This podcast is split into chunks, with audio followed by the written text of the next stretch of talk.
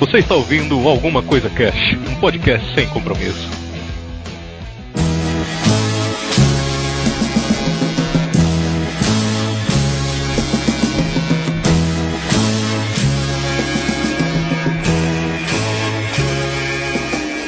Caminhando contra o vento, sem lenço, sem documento, no sol de quase. Olá, senhoras e senhores. Aqui é o Febrini e por causa de um prego perdeu-se a ferradura. E porque perdeu-se a ferradura, perdeu-se o cavalo. Porque perdeu-se o cavalo, não se entregou a mensagem. Porque não se entregou a mensagem, perdeu-se a guerra inteira do país. Nossa! Uou. Profundo.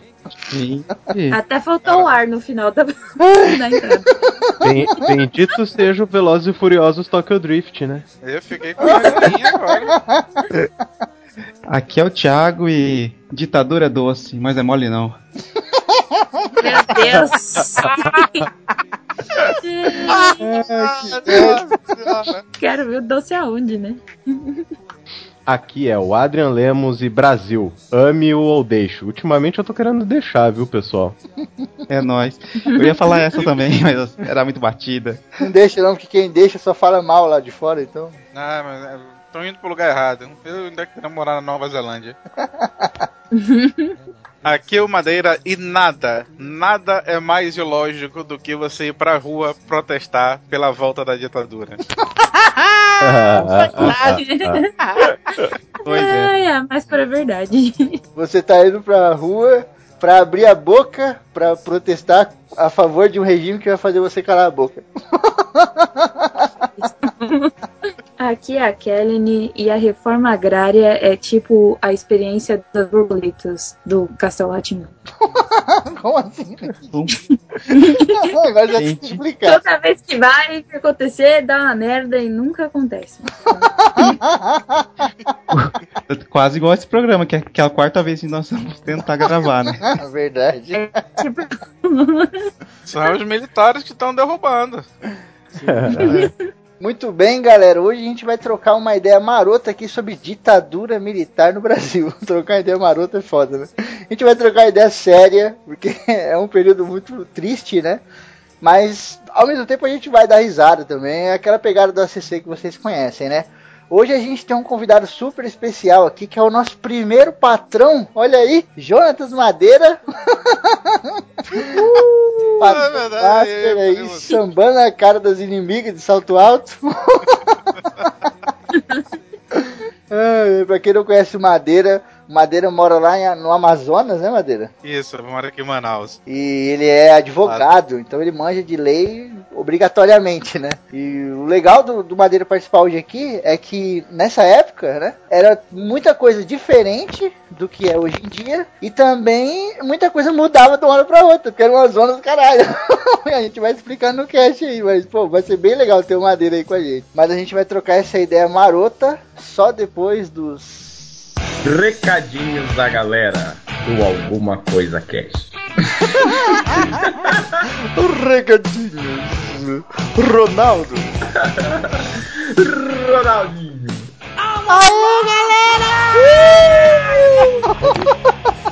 Realizando um sonho. Um sonho. A dream come true. Caraca, foi muito rápido, porque eu postei no grupo. Se você não participa do grupo do ACC no Facebook, participe. Eu postei bem assim. Meu sonho é participar de uma. Renato aqui, gente, que não, que não sacou ainda. Meu sonho era participar de uma leitura de recadinhos da galera do Alguma Coisa Cast. Aí, tipo, o pessoal super me apoiando, yeah! Ah, e o Febrino, pra não ficar fe- feio, comentou assim: vocês todos vão participar. é verdade. Na verdade, tipo, o Renato postou isso aí lá no grupo dos patrões, Ah, né? dos patrões, o Renato né? ele é patrão da CC. E aí eu falei, caraca, todos vocês vão participar, não sei o quê. Uhum. Mas vão mesmo, porque a ideia é que as pessoas participem. Tá descrito lá no Patreon, né? Uhum. Só que vai participar um por mês. Uh! Depois vai voltar, aí eu vou participar de novo. Uou, obrigado. vai fazer o ciclo todo. Mas como eu sou beat dos meus amigos, eu já falei isso. Eu vou pôr vocês aí mais de uma vez por mês aí, dá até três, quatro vezes. Vamos ver como é que vai ficar. Antes de começar aqui, só fazer um disclaimer pra galera que ainda não colocamos vídeo no YouTube, né? Porque a gente teve um problema do meu computador que eu citei na semana passada e da internet, morreu. etc. e morreu. E aí eu vou estar gravando o vídeo, né? Vou gravar o vídeo aí e vou postar, cara, no comecinho desse mês agora. Então, tem um pouquinho de paciência aí e tal. E vou ver pra gente começar com os hangouts, né? É porque como eu tô com um computador substituto agora, fica meio difícil aí de, de fazer essas coisas mais elaboradas, mas vamos com calma que vai dar tudo certo. Leitura de recadinhos do programa de Recadinhos Metallica. da galera. Recadinhos um tanto quanto, né? É, hoje tivemos um recadinho aí meio exacerbado. Alguém, alguém estava exaltado, né? Alguém estava exaltado. Cast do Metallica, muita gente gostou, uma pessoa não gostou. Uma pessoa não gostou. Eu acho que é bom. Eu acho que faz parte. Ai, mas é, o, o rock é intocável, né? Não, Uhum. não importa a época. Vou começar aqui então lendo um e-mail carinhoso do Henrique Santos. Olá, casters. Sou Henrique, 23 anos, de Cotia, São Paulo. Estudante de Direito e amante do bom rock and roll que passou e não volta mais. Opa! Já começou? Eu não vou falar nada agora. Pessoal Vamos ler- saudosis. É. Vamos ler tudo primeiro, depois a gente vem falando, né? Ok. Sou ouvinte novo e tenho perambulado pelas edições mais antigas, ouvindo os casts de tema mais atraentes, e tenho um caminhão de elogios para dar. Só esperava uma edição recente que me impulsionasse a escrever. E isso aconteceu no Metallica. Exclamação. Olha. Fique claro que eu tô lendo como se eu tivesse escrito certo, tá? Pena.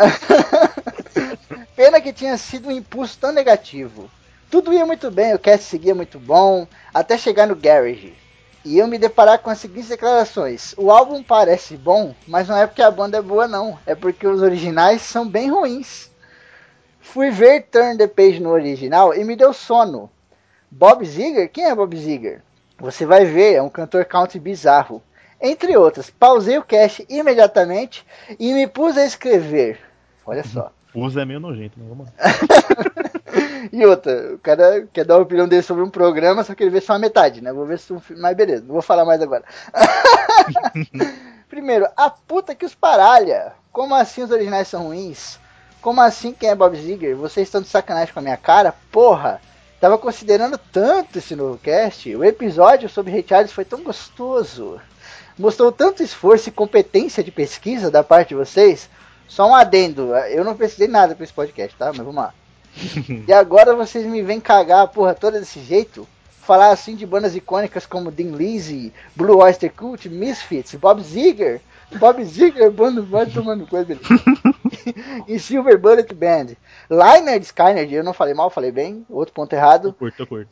entre tantas outras influências que a banda homenageou nesse álbum.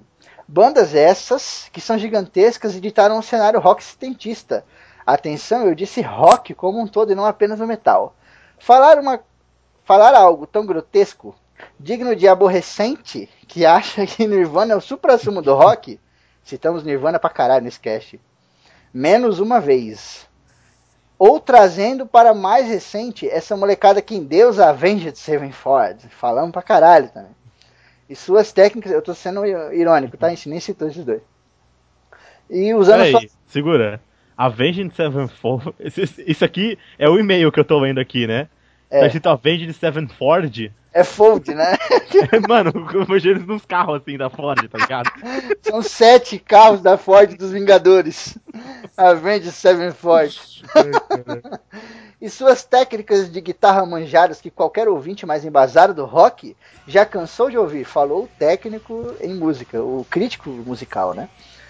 Meninos e meninas, assim não, né? Se não conhecesse esses titãs, aliás, se não conhecem esses titãs, estudem antes de sair falando bosta desse jeito. Que pecado, que heresia. Exclamação. Como vocês dizem, como vocês dizem que Sabra Cadabra com Black Sabbath é ruim, a gente não falou isso, mas tudo bem. Porra! Sabe aquele caminhão de elogios que eu citei no começo?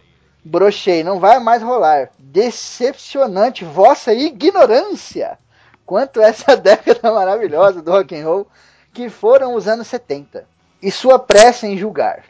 Fica aí uma crítica construtiva, caralho, como você usou essa parada, essa palavra de uma forma errada. Não nego que vocês são muito legais, muito divertidos, se esforçam para trazer um bom conteúdo para cada edição. Mas essa vai ser uma mancha negra por um bom tempo Caraca. consideração. Uma mancha negra na história de alguma coisa cast. o cara não conseguiu dormir. Quanto ao vosso podcast, forte abraço a todos, seguido de puxões de orelha, pescotapas e cascudos na cabeça. Muito obrigado, Henrique Santos, pelo seu e-mail. Eu não ia ler o seu e-mail aqui, tá? Eu vou falar diretamente para você, porque esse e-mail, você comprou uma briga comigo, você não comprou uma briga com a CC. E não comprou uma briga por ter mandado um e-mail e pelo que você disse no e-mail, mas pela forma como você disse. Acontece o seguinte, vamos lá. O seu e-mail, cara, ele é completamente errado na essência, tá? Ele é errado na essência porque você pegou uma frase que eu falei, seguido da palavra sacanagem. Se você não prestou atenção, escuta o cast de novo. Porque eu digo assim, o Garage é bom porque as músicas originais são ruins. Aí eu falo, sacanagem, e todo mundo dá risada. Você faz isso pra caramba. Eu faço muito isso. Isso é sarcasmo, uma palavra muito é, mal, interpre- mal interpretada hoje em dia, né? Mas tem um dicionário aí pra quem não entender. Outra coisa que você faz é julgar um todo por apenas um pedaço. Você disse que pausou o cast para escrever o e-mail. Então, se no final do cast eu falasse assim, gente, o que eu falei do Garrett foi brincadeira, você não ia ter ouvido. O que deixa o seu e-mail ainda mais errado do- que já é, né? Outra coisa que você faz é pegar um programa e julgar o cast inteiro. O cast que eu digo, alguma coisa cast. Você disse que tinha um caminhão de, de elogios para dar e tal, mas por causa de um cast você não ia dar. Esse pensamento é nazista e graças a Deus foi abolido no, no, no século passado. Né? Outra coisa que você faz que é extremamente estranha, eu diria, não é ridícula, que você questiona a opinião. Uhum. E Isso não existe. É como se alguém chegasse em você e falasse assim: qual é a sua opinião sobre o Garage? E você dissesse, dissesse assim: a minha opinião sobre o Garage é que a sua opinião é uma bosta. Você tá, Você não sabe, você não sabe co- conversar a respeito de opiniões, cara. exatamente, você tá completamente equivocado, cara. Bob Ziger é chato pra caralho. Eu falo isso e você pode mandar mais 10 meses se você quiser. Eu vou pôr aqui pra tocar a versão do Bob Ziger. Well, you walk into a restaurant, strung out from the road, and you feel the eyes upon you as you're shaking off the cold. Pretend it doesn't bother you, but you just want to explode.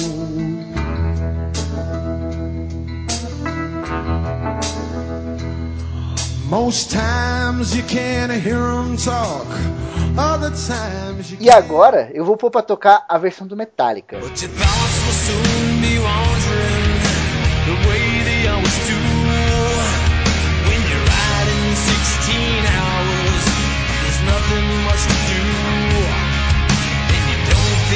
Much like riding, you just wish the trip was through.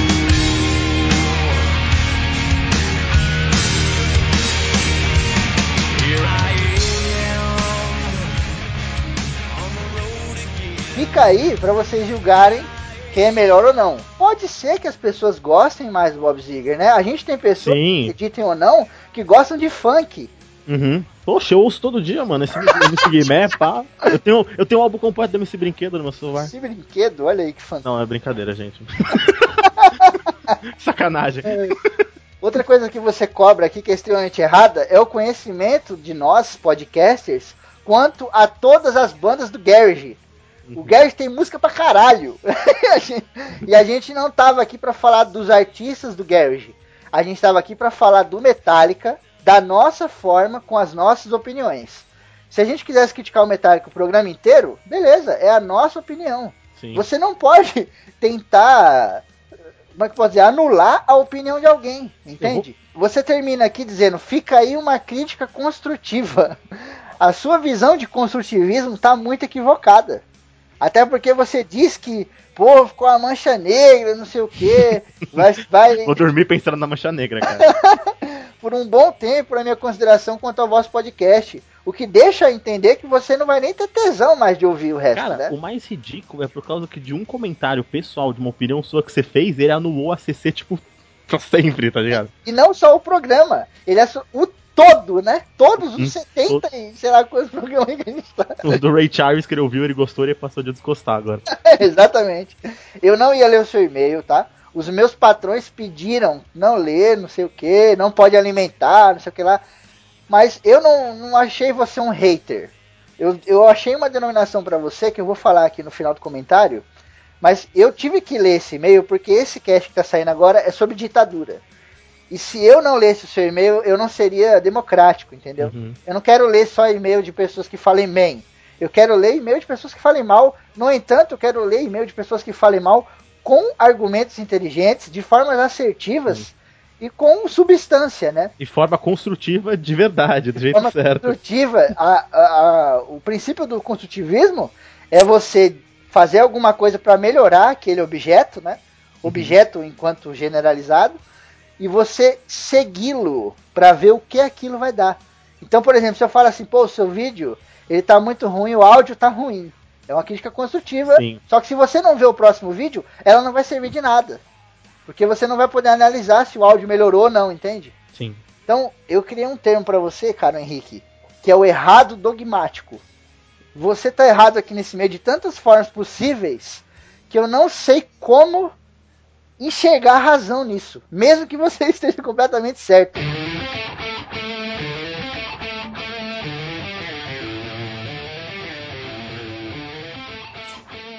Muito bem, galera, o cast já estava gravado e tal, mas um, um grande amigo aqui, ouvinte da gente, que é o Matheus, ele fez aniversário aí, e eu vou fazer essa inserção aqui para mandar um feliz aniversário gigante para ele aí, cara. Parabéns, Matheus. Gente boa demais, acompanha a gente aí faz um tempão. Parabéns, felicidades e muito obrigado, cara. Vamos ver aqui o e-mail do William Pereira. Audações, seus lindos e lindas e brancos. Ele mandou saudações, eu comi um S ali. Foi, foi mancada. Achei muito bacana o cast sobre Metallica. Agora só falta fazer um do Megadeth. Ó, apoio, viu? Olha aí, eu também. Caraca. Só tem um adendo que acho que poderia contribuir sobre a música One. O clássico composto pelo Lars e pelo James. Foi inspirado. Nossa, mano, você tá fazendo. Cara, usar vírgula aqui certinho. e pelo James. Foi inspirado no romance Johnny Got His Gun. Traduzido muito. Traduzido muito porcamente para o português como Johnny vai para a guerra. De Dalton Trumbo. 1939, caralho, isso foi antigo, hein? Caraca. Além de um ótimo livro, Johnny Got His Gun foi adaptado para o cinema em 1971 e dirigido pelo próprio Trumbo, o que acabou, um acabou em um ótimo filme também. E para o uso das imagens e alguns áudios no clipe de One, o Metallica comprou 100% dos direitos da obra, o que deu um reimpulsionamento no filme que já tinha quase 20 anos. Pô, isso é da hora. Que legal, mano. Uhum, os caras reviveram a identidade do- da coisa que estava esquecida. Enfim, sem me alongar, parabéns pelo podcast. Sou patrão, cara, o cara é patrão. Sou patrão com orgulho do projeto e espero é. novos casts de banda de heavy metal. Tamo aí. Um emote com super, tipo, metal. Se o Henrique Santos deixar, a gente grava mais um. Vou perguntar. Convida ele, não, Zé. Entra como patrão, Henrique. E a gente É. você no cast pra gravar conosco. Atenciosamente, William Floyd. O cara mudou de nome, mas suave. Obrigado, William, pelo seu e-mail. Muito da hora. Você acrescentou, foi um e-mail maravilhoso, porque você acrescentou com conteúdo aqui, tipo, um mais ACC ela, pelo, em relação ao cast sobre Metallica. Valeu pelo seu e-mail. Brigadão, William. William, patrão, tá lá no grupo dos patrões do Facebook e tal. Não vou adicionar do Facebook. Tá, é, ele tá aumentando aí. Essa semana ele mandou uma mensagem lá, aumentei a contribuição e tal. Foi, porra, Pô, obrigado demais, fantástico.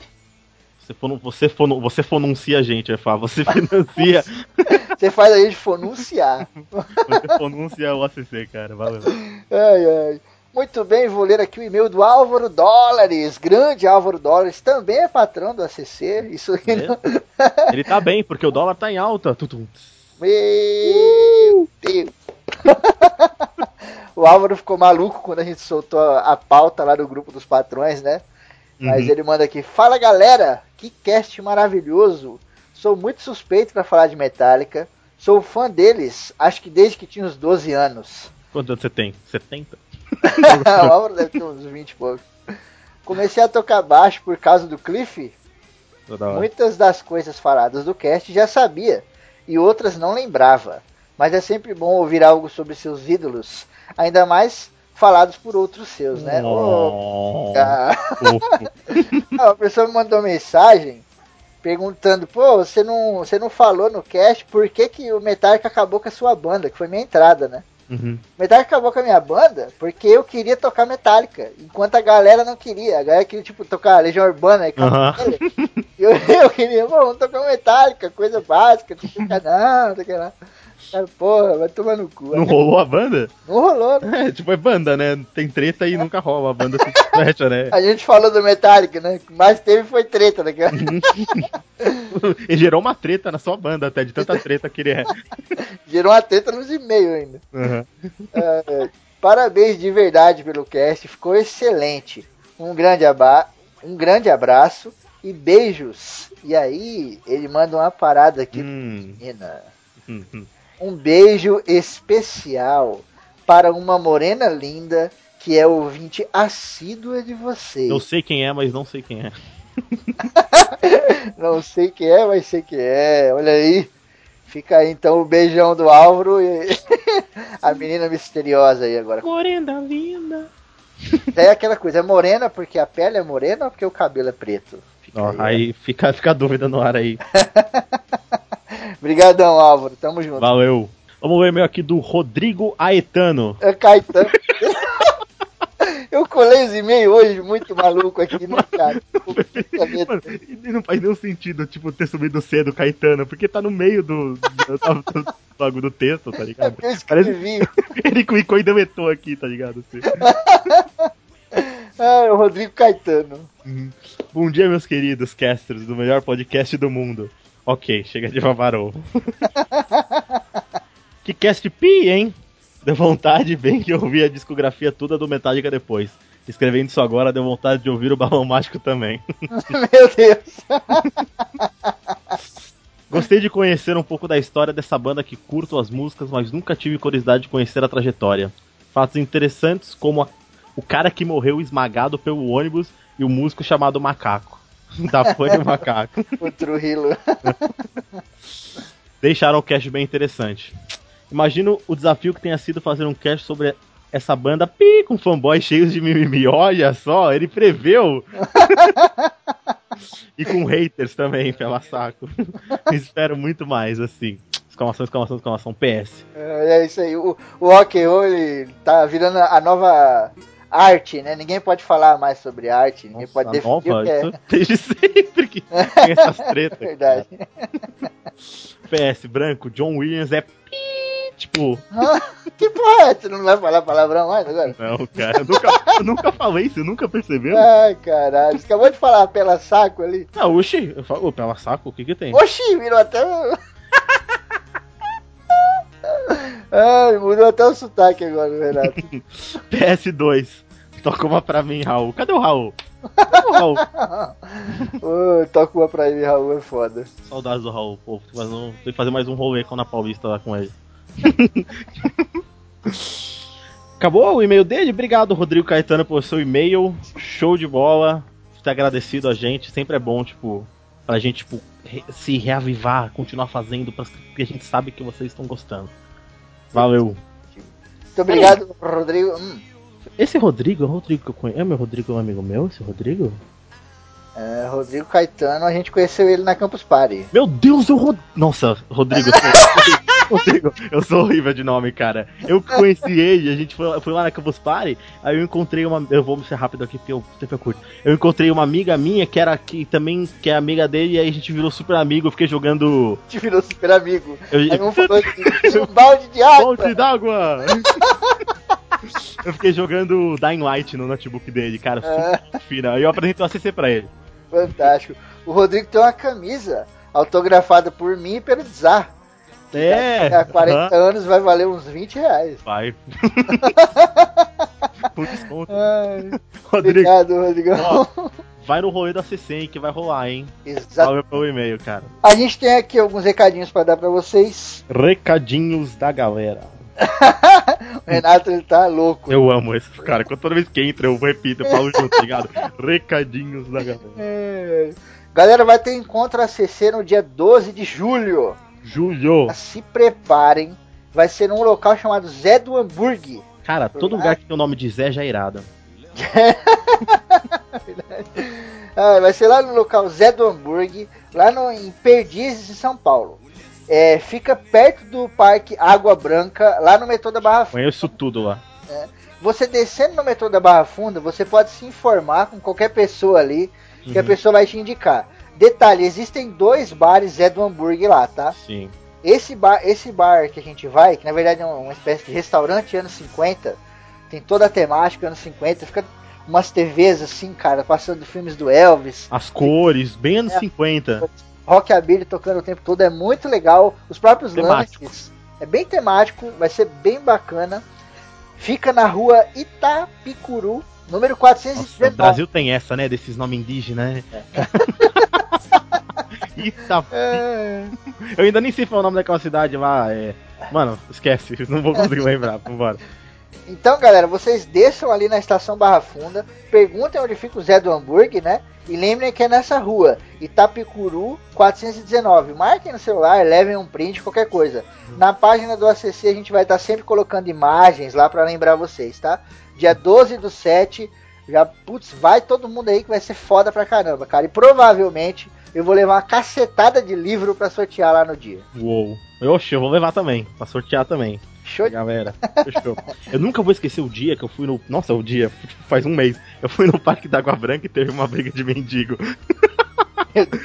Eu tava sentado lá e dois mendigos, tipo, um foi pegar uma parada do lixo, o outro, eu também quero pegar esse lixo, ah, pronto, deu um socão na cara do mendigo, assim, os mendigos começaram a se atracar no chão, chegou, tipo, segurança do parque, foi, foi meio louco, mano. e tinha umas galinhas em volta. Isso, isso normalmente sai na edição, mas eu vou deixar porque você tá eufórico por participar do. Estou, estou, estou, estou. Tá louco, tá tirando a roupa lá, tá maluco. a gente tem aqui alguns recadinhos pra passar. A, a arte de Bruno Cervenic, eu comi o C de novo. É, Bruno Ervenick, né? tá com Ai, ai. tá cortando. Bruno. Cervenic foi um cara que ouviu um ACC nosso, ele ouviu o ACC do Gandalf. Uhum. E ele, eu lembro que ele comentou nesse ACC a respeito dos maneirismos que a gente falava no cast, né? Eu tenho por exemplo, tipo, mano e etc tal. Foi uma crítica construtiva, Uhum. porque, porque foi feita de maneira coerente e inteligente. Olha.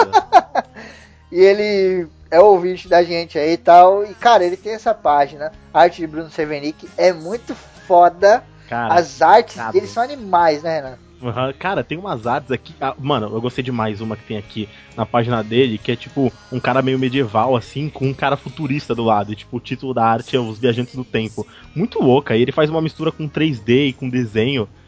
Exato. E sabe o que é foda dessa arte? É que tá escrito Os Viajantes do Tempo. E quando você olha pra arte, você não sabe quem é que tá viajando no tempo. Exato. Porque ela não te mostra. Isso Aham. é foda, né? O cenário é, tipo, ambíguo, essa é a É, palavra? você é, você não sabe se o cara do futuro que voltou ou se o É. cara do passado que foi pro futuro. Uhum. E eu acho super válido o cara do passado pro futuro, porque a viagem no tempo é uma coisa fantástica. Sim, sim, genial a arte, muito boa. Uhum. Tem uma aqui de um viking também, irado. Irado. Vai ter link no post, deem um like aí, curtam a página, fantástico. Show. Falar aqui da Artes de Isis Muniz. Muniz, eu gosto desse nome. Cara, essa, essa página que eu tô recomendando é de uma menina que é fantástica a história dela. Porque eu achei fantástica, na verdade. Né? Eu vejo poesia em tudo. Então, é, a Isis Oh. Muniz, ela é, ela é uma amiga do Caldana que começou a ouvir o ACC porque o Caldana recomendou. Show, tô com saudades do Caldana, faz tempo que eu não falo com ele. Exato. E aí ele, ela veio e começou a ouvir e tal, e uma vez ela mandou mensagem pra mim e tal, a gente começou a conversar. E cara, a mulher é super bacana, falando que tava gostando do programa e começou a ouvir os, os que agradavam ela, que dava risada pra caramba e tal. E eu falei, caralho, eu me surpreendi com a simpatia dela, né? Pô, é bem legal quando a galera é assim. Sim, cara, no mundo de hoje em dia, né? É. De, de pessoas todas de nariz empinado, pedantes, etc. E eu peguei e falei, caraca, essa menina é gente boa. E acontece que esses dias eu vi ela postando no Facebook. Essa parada de desenho e pai, aí bateu a ficha, né?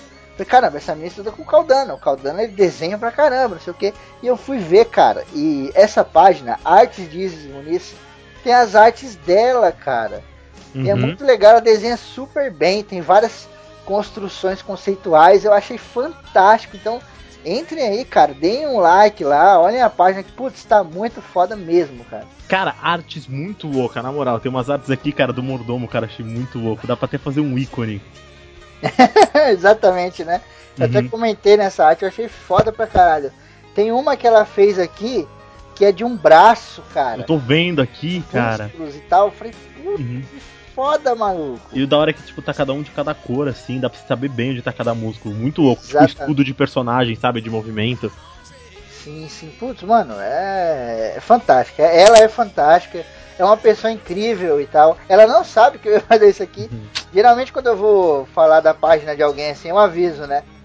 É, ela não falei porque eu falei, cara, eu vou surpreender, né? Eu vou surpreender essa pessoa porque é tão gente boa, me passou uma energia tão boa, eu vivo de energia. Eu falei, putz, fazer essa surpresa aí pra Isis que ela vai curtir bastante. Obrigado, Isis, por ouvir a gente. e parabéns aí pela página. Parabéns, valeu. Show. E também, o último recadinho que vai passar aqui agora. Sociedade da Causa Justa, novo conto do branco que tá saindo agora na Amazon. Eu chamo a Amazon de Amazon. Na Amazon, baratinho, um conto irado, cara. É um conto fantástico. A gente já conhece a escrita do Branco aí há muito tempo, né? Sim. Não é de agora tal. Esse conto que tá na Amazon aí é, tá com preço acessível pra caralho e tal. É, não pensem que é o primeiro conto que o cara tá escrevendo e pondo aí só pra vender. Nada disso. Nem é o décimo conto também. Aham. O Branco escreve muito, escreve pra caralho. Ele tá com Escreve pra caramba. pronto, inclusive aí. E esse livro ele fala um pouco sobre essa parada que o, que o Renato falou, só que não necessariamente impõe, né? Ele traz as questões, né, cara? Por exemplo, qual a questão em relação à vingança? Se você pudesse se vingar, né? Uhum. E, e tem todo um plot ali com dinheiro, riquezas, estabilidades e tal. Então fica aí a dica, leiam porque tá foda pra caralho. Sim, Sociedade cara. da Causa Justa é animal. o conto escrito por ele, que, tipo, na escrita dele, o que me chama mais atenção é co- como ele junta os elementos da cena que ele tá descrevendo, de alguma coisa, com a ação que tá acontecendo. Por exemplo, os objetos. Ele faz essa ligação muito legal. O branco é, é fantástico. Então, fica aí os recadinhos. Renato, vamos agora para o nosso cast de ditadura? Se é Vamos. Você, você vai cortar essa parte? Você tá vetando aí, ó? Não vetou, não vetou o e-mail, né? Mas. vetou minha crise de riso, que ninguém ouviu e ninguém nunca vai ouvir. Vai ouvir que eu vou pôr agora. Vamos para.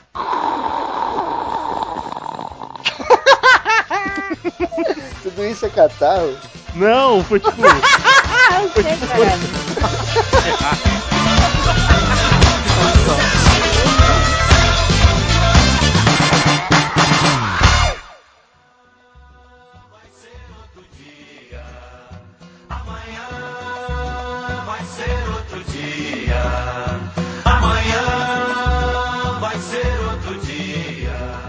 Gente vai trocar uma ideia hoje sobre ditadura militar aqui no Brasil, um período histórico muito importante que marcou a gente e que marca a gente ainda até hoje, né, cara? Acaba refletindo no, no nosso dia a dia, mesmo sem a gente perceber. Reflete no seu bolso, reflete quando você vai na padaria comprar pão, reflete quando você está conversando com alguém na rua sobre qualquer assunto, não necessariamente sobre política, né?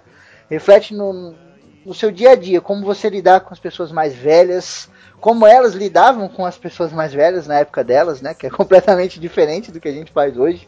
Aham.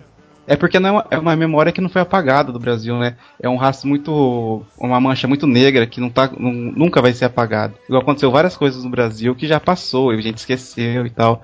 Mas esse, a partir de 64 até os anos no- 80, perto dos anos 90, ele Isso, não é um- algo que não vai sumir da nossa vida até por muitos anos. Tenho o maior medo disso, porque, por exemplo, na hora, na hora que você. Como eu, na- como eu brinquei na abertura, tem muita molecada de hoje dizendo que quer a volta da ditadura. Porque é mais seguro, porque o Brasil isso, porque tem que sair o governo, não sei o quê. E eu não sei. Você vai parar assim, todo mundo com a, a, a partir de uns 25 anos lembra mais ou menos os efeitos da ditadura. A galera um pouquinho mais nova, de 25 para baixo, é é uma galera que eu tenho medo que já tenha meio que esquecido o que significa uma ditadura militar. É, na verdade eles acabam ficando com a parte romantizada do negócio, né? O que é Isso. escrito nos livros de história, o que tá na internet, que nem tudo também é verdade. Então, com isso eles acham que beleza, ah, o que aconteceu naquela época não foi nada, entendeu?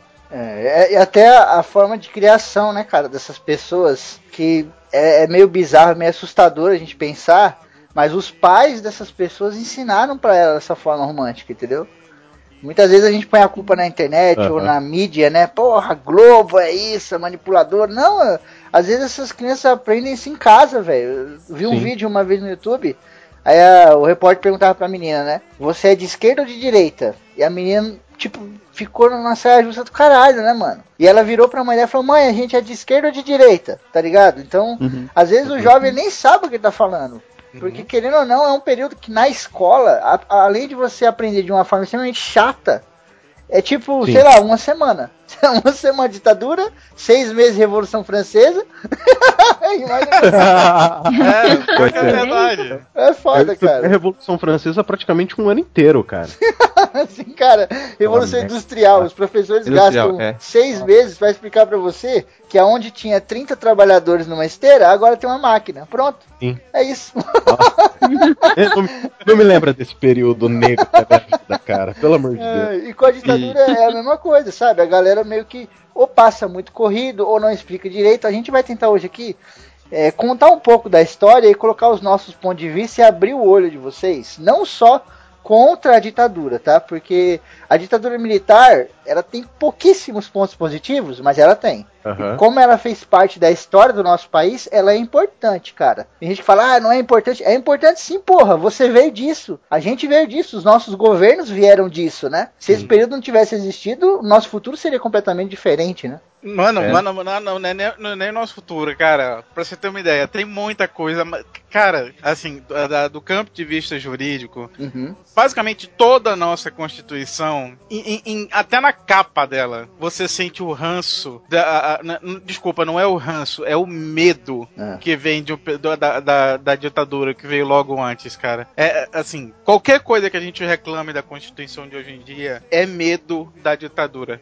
A, a- a gente explica mais lá pra frente, Sim, sim. depois que a gente tocar nessas mudanças aí. Uhum. Mas pra- pra pra quem tenta diminuir o- o- o- a importância desse período, saiba que o país de hoje foi literalmente fundado no medo do, da- do período da ditadura voltar. É, isso é muito triste, né, cara? Da gente pensar, mas infelizmente é real, né? É real que muita gente não fala, né, cara? Sim. A gente tem aqui motivos pra ditadura que, cara, dá pra remontar até a Guerra do Paraguai, tá ligado? Que é onde o poderio Sim. militar do país mesmo falou, ó, eu não sou só um, o exército pra bater de frente na guerra, né? Eu sou uma coisa política também, eu sou uma coisa social também, né? Eu posso interferir aqui dentro de formas que vocês não imaginam. Então, cuidado conosco, nos respeite, né? E desde esse tempo que veio esse- essa coisa do poderio militar e tal, que já começa a vir vários motivos que as pessoas puxam, desde pré-comunismo aí, pré-socialismo, até coisas mais da época, né? Que foi a parte mesmo do comunismo, aliás, do socialismo, né? Pois Nós sabemos que comunistas comem criancinhas e nós queríamos proteger a infância. É que, na verdade, o socialismo ele é a primeira fase do comunismo. Então, se você pegar a base do, do comunismo, do, do capital e tudo mais, você vai ter que o, a primeira fase do, de implantar um sistema comunista é você passar pelo socialismo, que seria o você ter a, a série de camadas de, de representantes, de representação, para depois você chegar no comunismo, que seria o momento em que a sociedade seria tão, vamos dizer assim, perfeita, que ela não ia precisar de nenhum tipo de governante ou representante, que ela já te, estaria funcionando de uma paz e amor e forever e todo mundo assim, sabe? Uhum. Em, em fusão perfeita. E, e esse lado que a gente falou, né, era um lado da moeda, e a gente tinha o outro lado, que é o capitalismo, né? Na verdade, eu acho que hoje tá muito mais consumismo do que capitalismo em si, né? Uhum, sim, sim. E por falar em comunismo e capitalismo, né, já vai partir os dois, os dois, as dois lados que pode, pode se dizer que foi o principal motivo da, do golpe no Brasil, né? Que era Sim. A parte, os Estados Unidos, juntamente com os militares brasileiros, que estavam com medo do, do João Goulart, o, o Django, não o do Tarantino, né? Só o Django. Django! Eles, É, eles tavam fo- Pior que fala Jango, eu lembro daquele Jango antigão do filme de faroeste. Puta, obrigado! Pu- pu- puta, você cresceu mil pontos no meu conceito agora. O cara levava um caixão arrastando no deserto Mano, porque, olha, o do Tarantino pode ser bom, mas ninguém vai ser foda, mais foda do cara que chega a pé arrastando um caixão. E tirou uma metralhadora giratória. Uma dentro. metranca gigante. Então, os dois tinham medo do, do João Goulart porque ele estava, muito perto dos- do, de Cuba, né? Eles É. estavam muito estreitando o laço com a China e com Cuba. Então, mas Ou calma aí, seja, só um minuto. Desculpa, né? desculpa te interromper. Só pra Hum. dar uma ilustrada e pra colocar um ponto aí também, né? Pra galera que não tá entendendo é o seguinte: o nosso presidente, na época, era o Jânio Quadros. E o vice-presidente era o João Isso. Goulart, que é esse que o Thiago tá falando. Sim. E, naquela época, é, as coisas eram, tipo, não era. Como é que chama? Hoje dia chapa, né? Não era chapa. Então, por exemplo, você elegia o presidente e você também elegia através de voto e tal, né? O vice-presidente, né? Então tinha já uma tensão ali na parada. É, é meio um conceito bizarro, tipo, você imaginar hoje em dia. Se colocasse um presidente do PT e, e um vice-presidente do PSDB, por exemplo, né? Você vê que já tem ali um- uma coisa bem estranha, né? E o, o Jango, o, o João Goulart, ele era meio doidão, né? Que é isso aí que o, o Thiago falou. Então, às vezes ele fazia algumas coisas que o Jânio quase não queria. E muita gente desconfia que ele fazia pra zoar mesmo, tá ligado? Pô, vou fazer aqui pra dar uma zoada no governo do Jânio quase, aquela coisa toda. E- essa parte da visita à China, que foi pra estreitar laços com o Brasil, não foi pra estreitar laços da China com o Jânio Quadro, com, e nem com o João Goulart. Foi pra estreitar os laços da China com o Brasil. Ele foi como diplomata, entendeu? As pessoas confundem muito isso. Falam que ele foi lá pra estreitar os laços com a China. Calma, não é? ele não tem laço nenhum com a China, cara. Ele queria É- é comprar que é mais barato. importante- É importante dizer que, né, que antes desse período do, do Jânio Quadros, ele, a gente teve viveu um, um período da, de- da democracia populista, né? Que você teve vários presidentes que tentavam fazer uma política mais puxada para o nacionalismo, etc. Só que aí você, você tinha dois lados, assim, de, a política era dividida basicamente em dois lados. A galera que queria trazer essa coisa do desenvolvimento das estatais e de crescer é, o Brasil por dentro para poder para fora, né? E você tinha a galera que queria trazer capital estrangeiro, trazer tecnologia para cá para poder crescer muito mais rapidamente. Né? Então aí você tinha essa essa questão do essa divisória, né? Então depois de um tempo você o, teve surdo da era da primeira era Vargas, né? Você teve o presidente, a gente teve o presidente Dutra que cortou relações com a União Soviética e de certa forma com todo esse laço do com toda essa parte do comunista, né, para tentar fazer um, ali uma média com a galera que tinha medo do comunismo chegar no Brasil,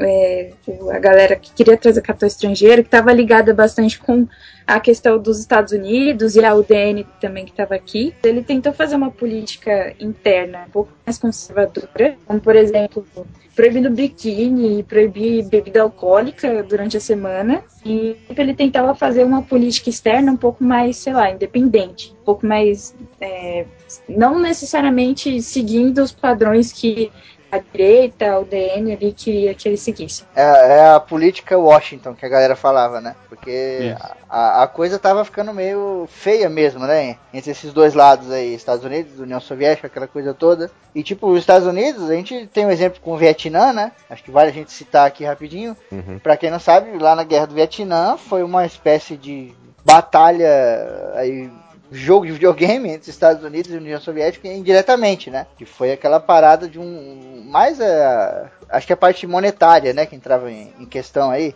É, a, a- a parte militar estratégica também, porque puta que pariu, mano, os caras invadiram um país só pra impedir o avanço comunista. Vai tomar no cu Exato. também, cara.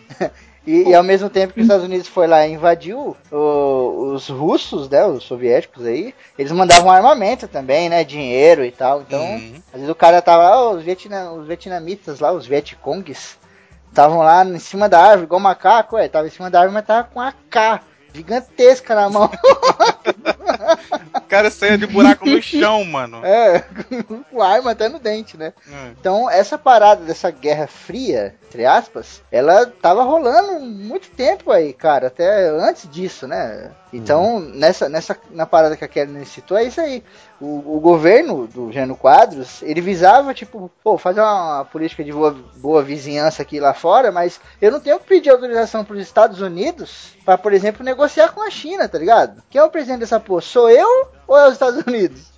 Entendeu? É, é uma visão muito honesta, mas ao mesmo tempo é conturbada, né, cara? Porque a gente sabe que a política não é nem preta nem branca, né? Como muita gente pensa.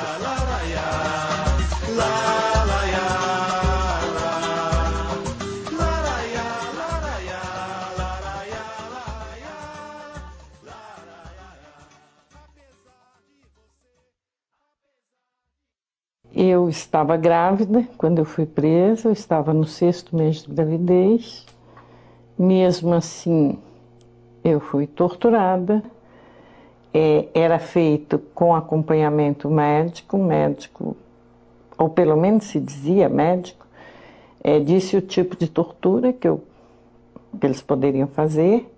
Né? Ele recomendava que não espancasse a barriga e não desse choques elétricos na vagina, na boca, nos órgãos mais internos, né, ouvidos. E depois que esse médico, sei lá se é médico, o que, que é isso, é, falou isso e ficou nessas áreas, né? Então eu não fui pendurada no pau de arara e eles priorizaram muito a tortura psicológica.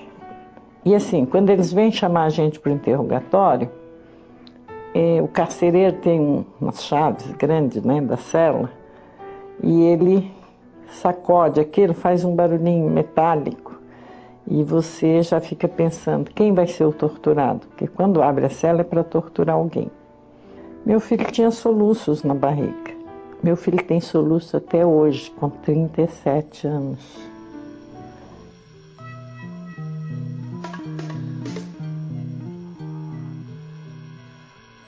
É como o, o, o pessoal costuma dizer, ah, a privatização de tudo é ruim, ou então a estatização de, de, certas, de, certa, de certos lugares, coisas são ruins.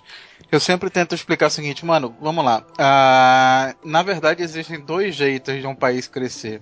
Ou o Estado cresce o país, ou ele deixa na mão da população. E isso se chama privatização ou estatização.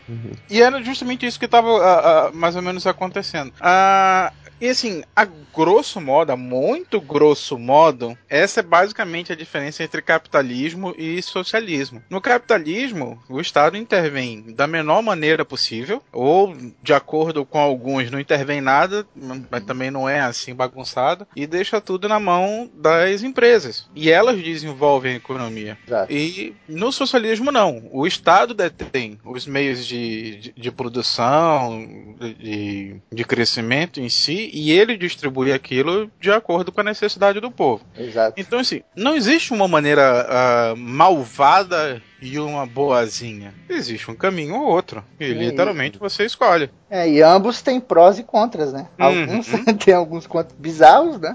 Mas a grosso modo é isso. E o interessante é que o capitalismo e o socialismo, posteriormente até o comunismo e etc., A galera não consegue, cara. Vocês têm que aprender, vocês ouvintes e meus amigos, minha família, todo mundo.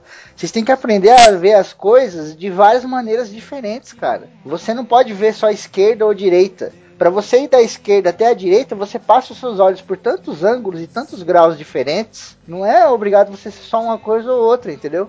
Você tem que ver tudo de bom de tudo e tudo de ruim de tudo também, né?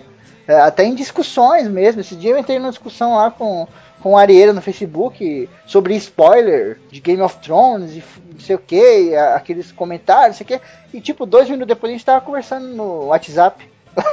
falando de pauta, não sei o que, sabe?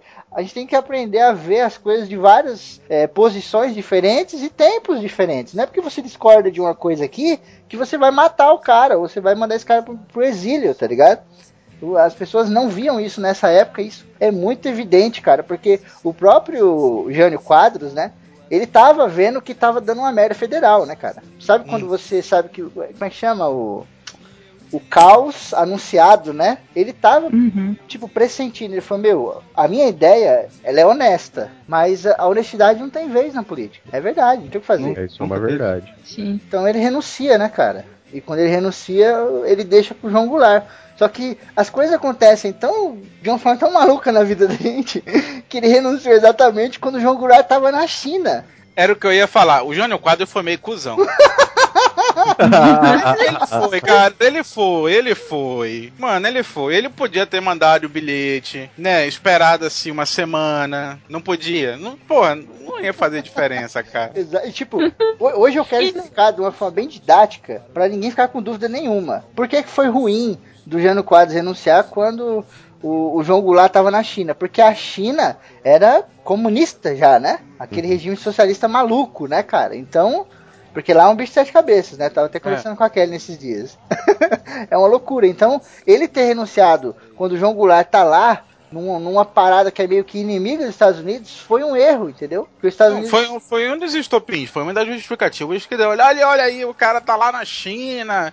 E o, o, o nosso presidente que acabou de assumir tá lá na China, e parará, parará, a gente vai virar comunista, então a gente tem que dar o golpe antes. Não, não, Na- não é assim, ver- mano. É, o golpe foi na, é, o golpe foi na volta, né? Quando Não, ele, junto, é, junto com, com o Brizola, que eles, como ele já tava como presidente mesmo, junto com o Leonel Brizola, que vocês devem, várias pessoas devem conhecer, que já ficou, foi muito líder do partido PTB por muitos anos, né? Lá, brisa. Caralho, me lembro. Ê, saudade. Eu tenho saudade do Brizola. Eu sempre Ah, confundi tá. o Brizola com o Beisola. Não sei por quê, cara. Nossa, o nome me meu levava ao outro. É, o Deus. Que brisa. Agora você imagina um comício com um cara que, digamos, era irmão da China, porque vai ia lá direto pra China e pra Cuba. Com o Brizola também, ele sempre teve o cunho populista, como Getúlio Vargas, Lula, e pra quem paranaense aqui deve conhecer, Antônio Bellinati. Enfim, Não, mas Ele- essa parada, puta, cara, é foda. Deixa eu falar de ditadura. É legal que tem várias fontes de pesquisa, vários conceitos, né? Porque a galera falava, pô, mas ele tava na China. E o Jango já tinha ido pra Cuba, não sei o que. Mas, cara, em 62 ele tava nos Estados Unidos. Ninguém fala disso. Uhum. Tava lá, cara, foi conhecer exército, bomba, a puta que pariu, botaram o cara, sabe, em avião, dá uma ro- rodopiar de cabeça pra baixo, não sei o que, foi aquela festa. Ah, é- Sim. Sem falar que ah, os nossos laços com, com os Estados Unidos eram extremamente. Cara, era muito fechado, bicho. Não, não, não tinha como romper. a- a- essa, essa parada das empresas mesmo, cara, as, as empresas que vinham aqui pro Brasil, o Brasil não era um lugar assim pobre, era um lugar que, caralho, as coisas prosperavam, mano. Essa porra desse lugar, as coisas pro- prosperavam. A Pirelli, cara, tinha lucros de mil por cento por ano, dá pra imaginar? Uma empresa do tamanho da Pirelli ter mil por cento por ano. Coca-Cola, 200% por ano. Tipo, as empresas lá de fora cresciam muito aqui dentro, entendeu? É, é, é por isso também que os Estados Unidos tinham medo, caralho, de perder a gente, né? é, imagina o Brasil, o, ta- o tamanho que ele tava, com o crescimento que ele tava, e virasse comunista, socialista. Sim. O meu- ia ser uma fatia de mercado enorme que eles iam perder. Não, não. É, é, Eu sempre brinco o seguinte: eu não sei se. Pelo menos há quatro anos atrás era. A gente ainda era o maior exportador de suco de laranja do, do, do- do mercado Do norte-americano. mundo, do mundo. É. Porra, o Brasil não Você batia. não ia ter suco de laranja, mano. Não ia ter suco de laranja nos Estados Unidos.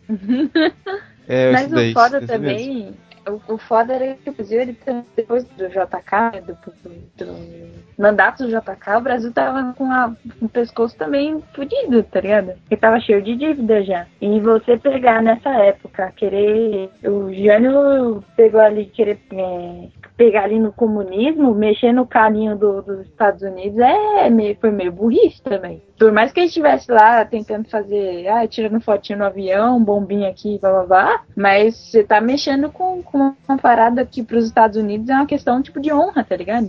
É tipo você chegar num corintiano e falar que o Corinthians é ruim, tá ligado? Não, é- não era, era uma questão pessoal.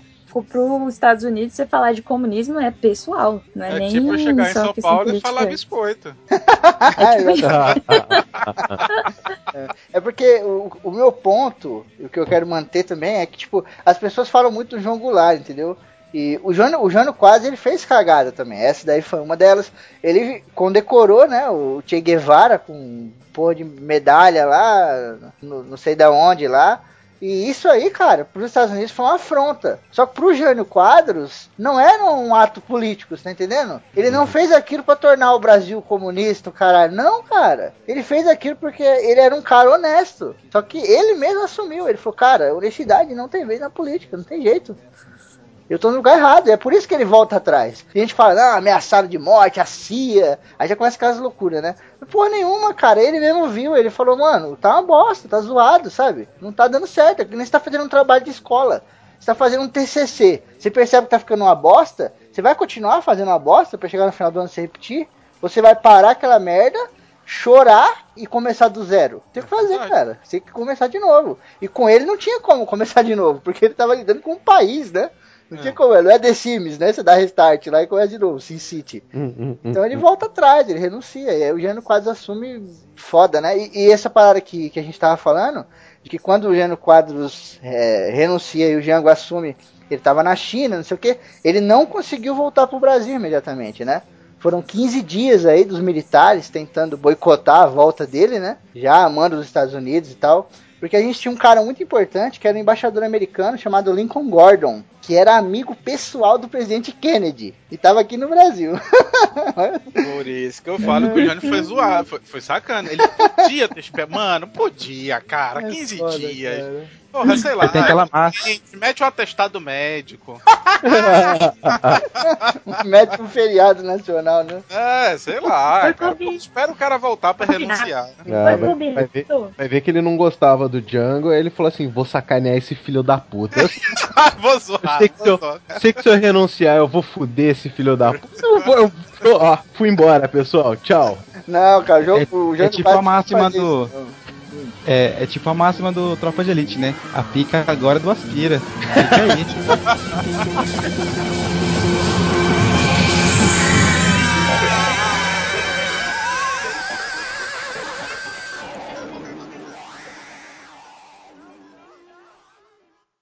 Meu filho nasceu na prisão, mais precisamente no Hospital da Guarnição do Exército, em Brasília. Eu fiquei muito tempo em trabalho de parto, porque o obstetra lá, um militar, um oficial militar, não quis fazer o parto na hora. Então eu falei assim: mas meu filho vai morrer, ele não vai aguentar. Ele falou: isso tem importância, é um comunista mesmo. Então a gente tem o retorno, né, cara? O Thiago tinha começado a falar, do Goulart aqui pro, pro Brasil, né? E quando ele chega, ele começa a ter algumas atitudes que, novamente, foram erradas, né? Sempre, né? Já tá uma merda foda. Em vez de você deixar a poeira baixar, você vem e mete o louco, né? E é aí que ele chega falando coisas como reforma agrária, que eram, eram coisas muito perigosas. Mano, você tem que ser muito sem noção pra fazer isso. Você já tava na China quando você assumiu como presidente. Aí você chega falando de reforma agrária. é foda. Pra quem não sabe o que é a reforma agrária, basicamente é você pegar um- uma pessoa, né, ou uma família que tem a terra de uma forma exagerada, comprar essa, essa terra por um valor muito menor do que era vale, né? Porque o governo é assim, né, cara? Hoje você tem isso, até hoje você tem esse tipo de coisa, né? Às vezes nego tem que passar uma rua em determinado lugar, aqui em São Paulo acontece muito isso. Aí o cara compra sua casa por 20 mil reais, sua casa que vale 200 mil, e o cara passa a porra da rua ali. Então a reforma agrária era isso, era pegar esse monte de terra fértil, né, a grosso modo, que a galera que tinha muita terra não tava usando, fazer uma redistribuição. Se você parar pra pensar, vamos fazer um exercício legal aqui, né? É uma coisa interessante, cara. Porque terra fértil significa, primeiro, comida, né? A coisa mais básica que a gente precisa. E depois significa dinheiro, emprego e etc, né? Então, é o famoso latifúndio, né? É aquele negócio assim, Exato. aquele monte de terra que você não tá produzindo porra nenhuma, só tá esperando valorizar a terra. E o pior, Madeira, é aquele monte de terra que é tão fértil que, que o Brasil eh, pode ter um monte de defeito, mas terra fértil a gente tem. né? Ah, isso a gente tem. E aquele, aquela terra é tão fértil que às vezes os próprios animais ali do meio ambiente, passarinho, a porra toda, eles, é, plantam coisas ali, semente, não sei o que, aquela loucura, sabe? E às vezes aquela porra fica encostada 50 anos e ali já nasce tanta fruta, apodrece, cai no chão, nasce, apodrece, sabe? Ninguém colhe, ninguém nem sabe que tá ali, que o governo fala, cara, peraí, ali é um problema, né? A gente tá desperdiçando comida. Tem gente passando fome e ao mesmo tempo na sua terra você tá lá com um monte de comida estragando. Eu, eu não falo nem isso assim, tanto em. em, ah, ah, vamos trazer um pouco mais pra perto. Não, não vamos nem pensar nessa- nesses latifúndios de interior, que é uma fazenda gigante. Porra, imagina qualquer terreno baldio que você tem na cidade. Sim, sim. Me diz a última vez que você viu um, um terreno, sei lá, qualquer terreninho baldio que o cara tá esperando valorizar, que não tenha uma árvore, que não tenha um mato, que não tenha nada crescendo nele, que seja só a terra. Não tem, mano. Vai crescer alguma coisa ali. Uhum. É literalmente, desde a carta de Pero Vaz de Caminha, é aqui em se implantando tudo dá. Exatamente. E até mesmo a própria área, né? Você Uhum. tem um monte de gente morando na rua, embaixo da ponte. Você tem vagabundo também, infelizmente. Mas você tem às vezes gente de bem, cara. Gente que tá na merda, né? Acontece Uhum. uma série de coisas, o cara fica na merda. Então, esse tipo de área, que às vezes fica 60 anos, 90 anos, gerações parada, é, seria interessante você usar isso, né, cara? Vou fazer uma Hum. casa, fazer várias casas, né? Vamos ajudar essa galera tal. É é uma parada legal. Só que esse tipo de coisa era considerado comunista barra socialista, né? Sim, é praticamente o alicerce do comunismo é isso, do socialismo é isso, né? Exatamente. E quando ele chega, ele tenta levantar isso, né? O João Goulart, ele tenta levantar esse, essa bandeira. Ele vem também com uma coisa muito perigosa, que é a nacionalização, né? Das empresas, que foi o Madeira que falou no começo, né? Isso. Uhum. E ele vem também com uma terceira que aí, cara, não tem escapatória. Eu, eu sou justo. eu sou justo. Eu não defendo nem pro lado nem pro outro, mas ele chega colocando um tabelete, né? Ou uma tabela de preços de aluguéis, cara, no território nacional. E isso é extremamente socialista, cara. É extremamente socialista. Cara, eu não queria te falar não, mas se eu te disser que a gente tem hoje em dia. Não, sim, mas hoje em dia a gente não tá brigando com o governo, nem tá brigando com os Ah, Estados Unidos. É, mano, o pessoal fala, ah, isso é comunista, ah, isso é socialista. Mano, tá lá. Tem um índice oficial de reajuste de aluguel que a gente não pode ultrapassar. Então, sim, sim, mas é, querendo ou não, é um princípio socialista, né? Hum, E naquela época, cara, era era uma parada tão bizarra que na TV, você chamar alguém de comunista era um xingamento. Isso tinha em filme no caralho, na porra toda. é. Nego fazia o programa nas rádios, principalmente, né? Seu comunista, não sei o que. Era uma. É, tipo, a própria mídia, ela intervinha também, né? Fazendo essa lavagem cerebral na galera, mesmo que sem querer. Então, quando ele chega pondo esse preço, isso é uma coisa meio socialista. Meio não, completamente socialista, vamos ser justos, né? Que é o conceito do- dos valores mercadológicos estabelecidos pelo, pelo Estado, né? Uhum. Então, cara, quando ele faz isso aí, a gente já falou do Lincoln Gordon, né? Que era o embaixador americano, amigo do Kennedy. Ele manda uma carta pra lá na hora, na hora. Falando, eu tenho aqui o que ele fala. Ele fala assim, ó. João Goulart administra uma vontade à reforma agrária e ao estabelecimento de preços fixos no território do Brasil que levará o país a um governo comunista, tal qual a Cuba de Fidel Castro. Maluco, a hora que ele falou isso aí, Caralho! Kennedy- Kennedy deve ter pulado e agarrado no lustre. Com certeza. Puta que pariu, cara. E, e aí começou a coisa toda, né? Porque você já tinha esse medo todo que a gente falou aqui no começo do cast, né? De, de- do Jânio Quadros, que era um cara honesto, até que se prova o contrário, mas que não sabia ser político. A grande verdade é essa. E você tinha o Jango, né? Que era meio maluco e que não pensava, porque fazia um monte de cagada, né, meu? E é- eram ideias até que, vamos dizer, essa parada da reforma agrária era uma coisa boa, até certo ponto, né? Mas que não foi colocada no momento certo, né, cara? É, às vezes você tem uma coisa legal pra falar pra uma pessoa, mas você não vai chegar lá e falar, pô, comprei Dark Souls 2 quando o pai dela acabou de morrer. Tem que esperar o momento certo pra falar essa coisa, entendeu? Não vai chegar no velório e falar, pô, o Corinthians ganhou.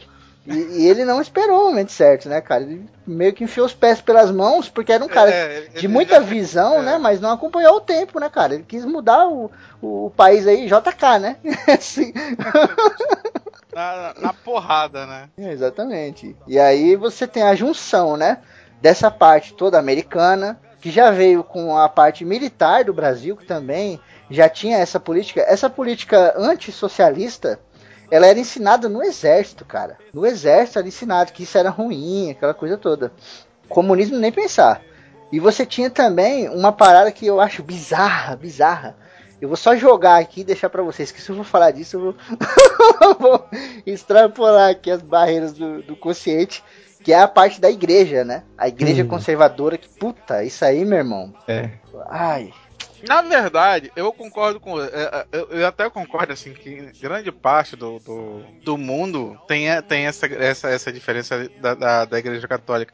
Mas, assim, no Brasil, à época, a gente não via tanto, assim. É, é como é que eu posso dizer? É porque são duas influências diferentes. É porque a- ne- nessa época a gente tinha muita influência dessa visão capitalista dentro da visão da igreja que era repassada para todo mundo. sim, sim. Porque, assim, a gente não. Aqui no Brasil a gente não tinha assim, a, a, a- igreja tendo 50 latifúndios, Então, portanto, Mas- tem- tendo Hum. medo da reforma agrária. sim, sim. O, o grande problema da igreja, vou falar, eu, eu disse que eu não ia falar, mas eu vou É, cara, em primeiro lugar, tem que separar as coisas, né? Tem que saber o que é uma coisa e o que é outra.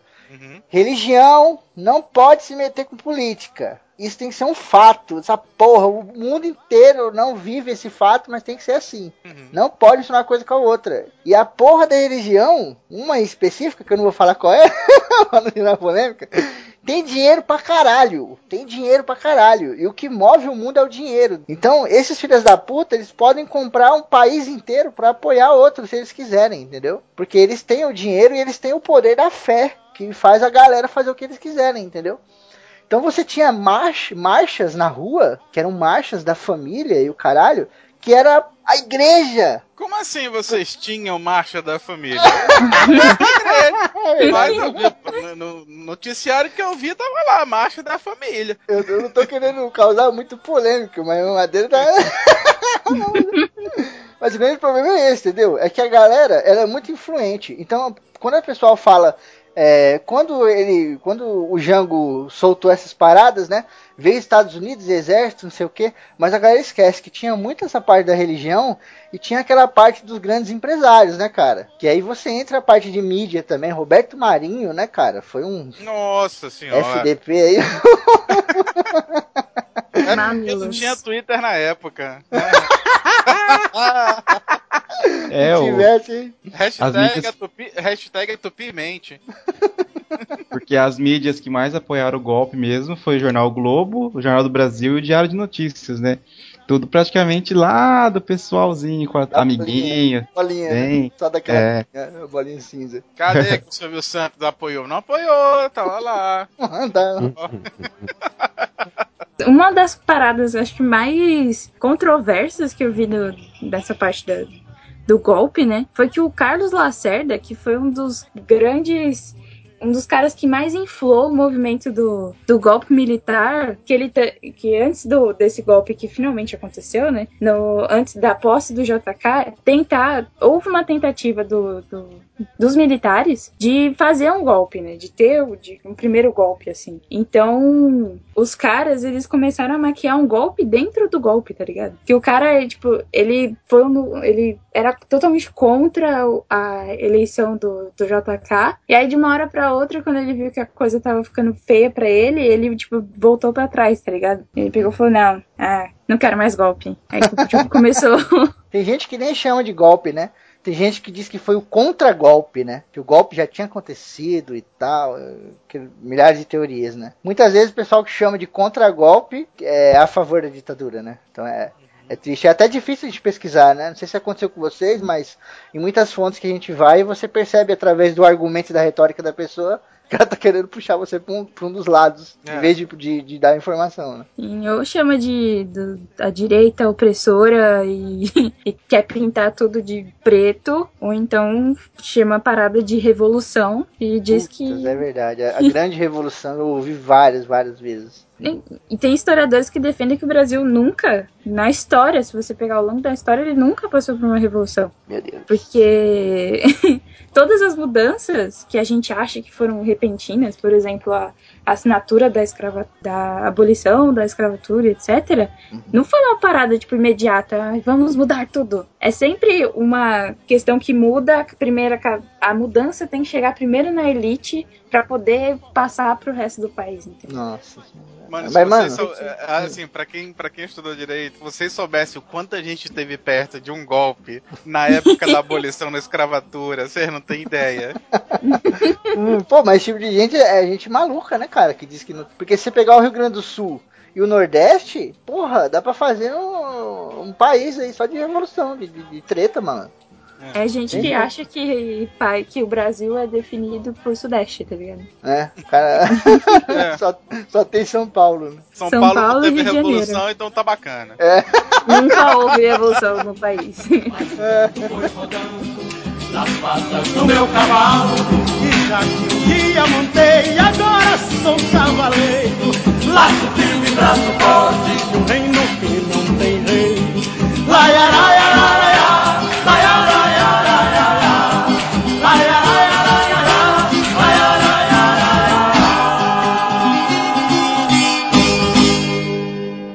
Nós fomos é, logo encaminhados para salas de tortura, sempre nua, eles arrancavam sua roupa o tempo todo, né? Aliás, eu tinha sido torturada a noite toda nua e eu estava urinada, com vômito, já tinha levado choque no ânus, vagina, nos seios, no umbigo, nos ouvidos, dentro da boca. Eu só não levei choque dentro do nariz e dentro dos olhos. Enquanto eles torturavam a gente, eles foram até minha casa e buscaram meus filhos, minha irmã grávida. E meus filhos, eles colocam, eu estava nesse momento na sala da parte de cima da Operação Bandeirantes. Eu estava com na, na cadeira de dragão, que é essa cadeira que você fica, que tem esses braços, eles te amarram os braços com fios, é, sempre nua, eles arrancavam sua roupa o tempo todo. E então eu estava bastante machucada e cheia de hematomas. E minha filha, quando entraram dentro do da operação, botaram dentro da operação Bandeirantes, meu filho com cinco anos, minha filha com a minha filha com cinco anos, meu filho com quatro anos, passaram na sala para ver o pai e depois trouxeram na minha na sala onde eu estava sendo interrogada e torturada para que eles me vissem. Então ela me perguntou por que você tá azul e o pai tá verde. E de repente eu fui olhar para o meu corpo e eu me dei conta que eu estava da cor dessa calça aqui. Eu estava roxo, tudo é roxo. Aí que eu fui ver que eu estava com uma coisa diferente.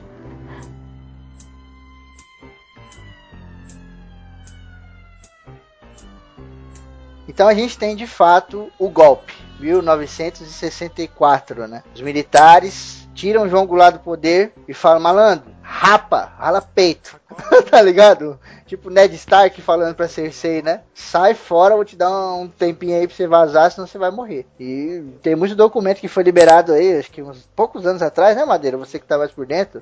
Que saiu foto pra caralho da ditadura, um monte de documento, foi liberado há pouco tempo, né?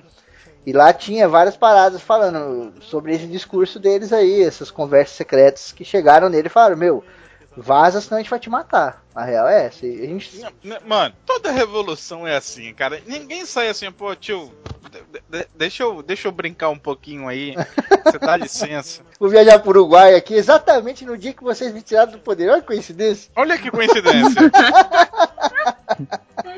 É, é, e ele vai pro Putz, Uruguai. vocês né, querem cara? assumir. Ca- Caralho, mas eu não, eu não acredito que vocês querem assumir hoje. Eu tô com uma, compra... eu tô com uma passagem comprada pro Paraguai. Pro Uruguai, cara. Comprei ontem. Comprei ontem. Na verdade, primeiro ele fugiu pro Rio Grande do Sul, né? Que era o grande queridinho dele. E depois ele foi pro Uruguai, né? E aí a Primeiro gente. ele fugiu, depois ele fugiu mais ainda. É, e aí a gente tem aí, cara, o chefe do Exército Maior assumindo, né?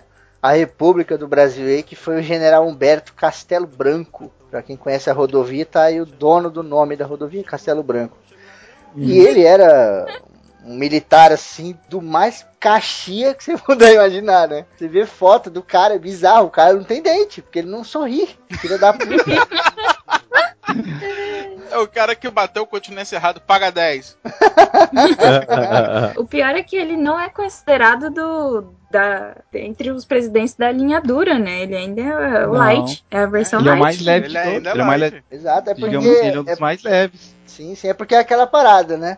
É, querendo ou não, apesar de ser uma ditadura, foi gradativo, né? Então não tem como Sim. ele pegar o, o Brasil de um jeito, aquela coisa toda, música, bababá, e pô, do nada, sabe? Virar um cyberpunk bizarro, assim, tudo escuro, acabou a água, meu Deus. A coisa foi ficando feia com o passar do tempo, né? Mas ele foi um cara que abriu as portas pra merda, né, cara? Se ele não tivesse assumido do jeito que ele assumiu, e tivesse tomado as atitudes que ele tomou, o próprio golpe militar foi um, um, um AI, o- foi o primeiro AI, se eu não me engano, né? Vai um. Foi. Que- Foi. o AI, pra quem não sabe, Sim. são os atos institucionais. Existe uma regra no direito que é o seguinte: a, prime- a primeira, primeira coisa que você faz quando você toma o sistema é você legalizar o sistema que você tem. Não existe um único território, país, estado, ilha, cidade, qualquer coisa que você tenha tomado, seja pela força, pelo exército, por um golpe, por influência, que você não tenha erigido alguma legislação legalizando o seu poder. É tipo baixar um programa e baixar o crack junto, senão não vai. É,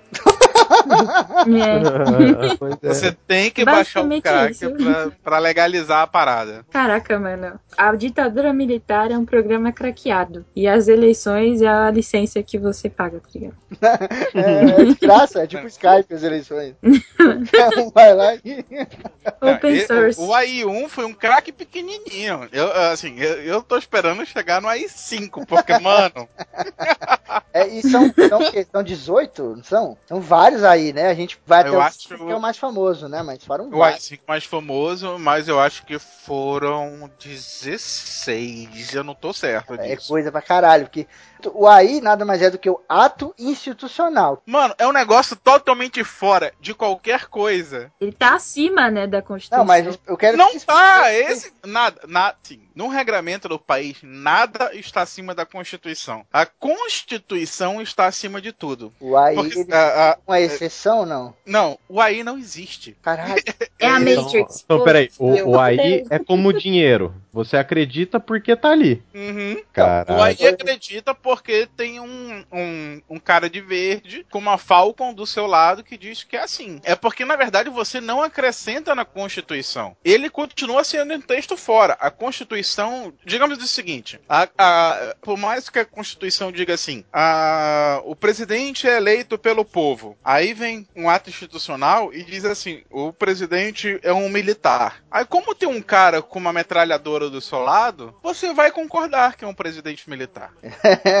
Você não vai É exigir que seja um presidente eleito pelo povo. Sim, ah, entendi, Mas entendi. ele continua fora. Ele, ele é fora da Constituição, com exceção da, da, de uma entremina que teve bem lá na frente. Mas assim, o ato institucional é uma parada tão. tão.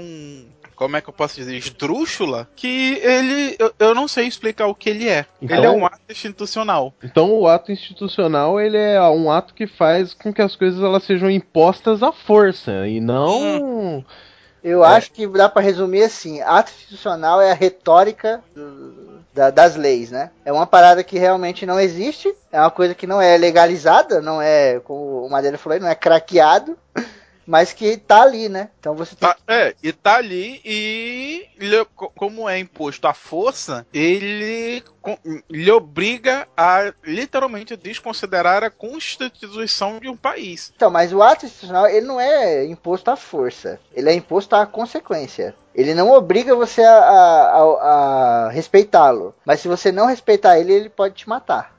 É, essa era a pegada da ditadura, entendeu? A ditadura, Ah, não, é. ela não saía por aí zoando todo mundo. Mas Concordo. quando ela chegasse e falasse uma parada, você tinha que fazer. Porque se você não fizesse, você tava fudido. A gente vai falar o que acontecia. É, Não, na verdade não acontecia nada. Porque ninguém ficava sabendo, né? É, você, você, você sumia. Mas assim, acontecer, acontecer. Até 2011 não aconteceu nada. Foi tudo Ninguém Você foi embora e tal. Bom, Só isso. o, o, o Castelo Branco ele vem com essa parada que a gente falou, ele foi o mais brando, etc, porque ele pegou no início, porque ele vem trazendo coisa muito podre, né? A primeira coisa extremamente podre que ele traz é o AI-1, que meio que tirava da fila, né, pra presidência quem eles bem entendessem, né? Eles, os militares. Então, nesse AI-1 aí, eles já chegaram boicotando várias pessoas, como o próprio João Goulart, obviamente, né? Esse aí tava fudido, maluco. Esse aí, os outros ainda podiam né, ficar de boa, mas esse aí. Leonel Brizola também tava completamente fudido. O Leonel Brizola a gente não falou, mas ele era parente do João Goulart, tá? Eu, eu acho que ele era cunhado, uma coisa do gênero. Juscelino Kubitschek, Cunhado não é parente. Ia falar exatamente isso. como vocês são maus, cara. e o próprio Jânio Quadros, né? Que foi o, o, o cara mais bobão aí da história. É, esses Porque dois não ganhar que, nem né, eleição ele pro síndico, né? Nossa. Verdade. E ele, aqui eu queria consultar o Madeira, que no AI1, eu tô, tô lendo aqui, diz que ele podia impor retificações à própria Constituição. É mais ou menos o seguinte: é, é que você não impõe retificações da Constituição. Sabe aquela, aquela, aquela expressão que toda vontade vem do povo, deriva do povo e o poder é do povo? Sim. Se você tem uma Constituição, isso sempre vai ser assim, tá? Toda vontade é do povo. Uhum. Certo. Certo? Então, a constituição de um país, o próprio nome já diz, é a constituição. São aqueles elementos básicos, aquela estrutura básica que você forma um país. É como se fosse. ah, na hora que eu vou construir uma pessoa, eu monto o organismo dela. Ela não tem consciência, ela não tem personalidade, ela tá nua em cima da, da maca e tal, parará, mas eu montei aquela pessoa. Ai, fantástico, fantástico exemplo. Show? Isso é a Constituição. Ah, todo poder vem do povo, emana do povo e tem que ser governado para o povo. Então, assim, existem dois jeitos de você montar esse corpo. Ou você faz uma Constituição original, ou você faz emendinhas à Constituição. Digamos assim, ah, o braço esquerdo da pessoa não está funcionando, vamos trocar o braço esquerdo. Ou então, ah, ela não precisa de três pernas, tira uma perna. Sim. Show? Mas isso é o poder constituinte derivado. Esse é o que vem depois. Então você montou uma constituição e o derivado vem depois. É uma coisa indireta, no caso, né? Você não mexe na Constituição, né? Você mexe na Constituição, mas você altera a Constituição que você já tem. Ah, entendi, entendi. Show? Existe uma coisa chamada poder constituinte originário, que é o que vai fazer uma nova Constituição. E toda Isso. vez, toda vez que você tem um golpe, toda vez que você derruba um governo, toda vez, como eu falei, ah, como eu falei ah, no, no começo, quando você toma o poder, a primeira coisa que você faz é legalizar aquilo. Você precisa legalizar, porque senão o povo acaba não aceitando que você tem um poder legal. Sim, sim. Então o que, que você faz? Você legaliza aquilo, faz uma nova constituição ou uma lei, dependendo do que você tomou. E, mas quando você faz o AI5 é meio complicado, porque a Constituição. Oh, desculpa, AI5 já. Aí um. A questão do AI1 é porque é o seguinte: se eu tenho que, na Constituição, o único jeito de eu mexer na Constituição é uma emenda constitucional, do mesmo jeito que acontece hoje. A Constituição já prevê que só tem um jeito de eu mexer no texto da Constituição. É uma emenda constitucional. Aí eu tenho um presidente que assina um decreto no gabinete dele sozinho, dizendo assim: não, agora eu sozinho posso mexer na Constituição. É, é fazendo cosplay de Dom Pedro, né? Fazendo puta! Você falou tudo agora. Fazendo cosplay de Dom Pedro.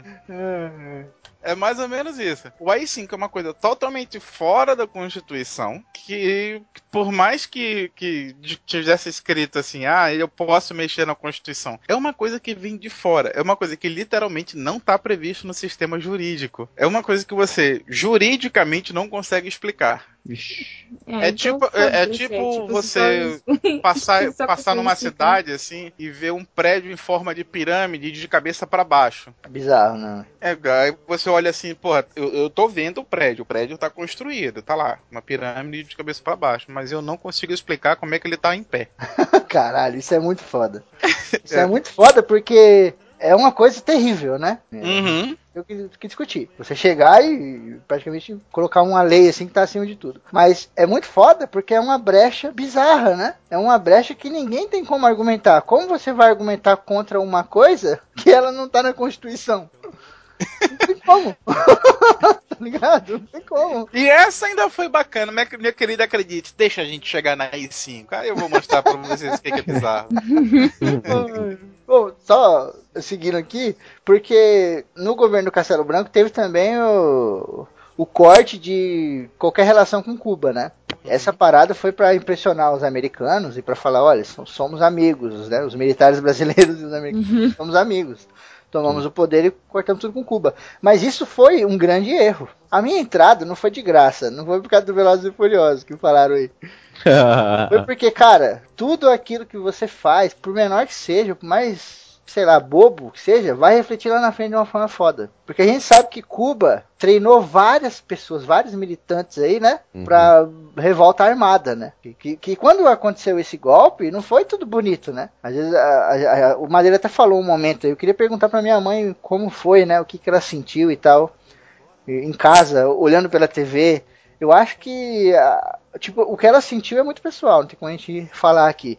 Mas eu acho que deve ter sido alguma coisa próxima do medo, porque começou uma guerra do caralho, né? As pessoas começaram a, a se opor a isso, né? E, Mano, o povo foi pra rua pra protestar contra o, o, o, o golpe. e diferente de hoje em dia, ninguém ia com cartaz, ninguém ia com arma, né?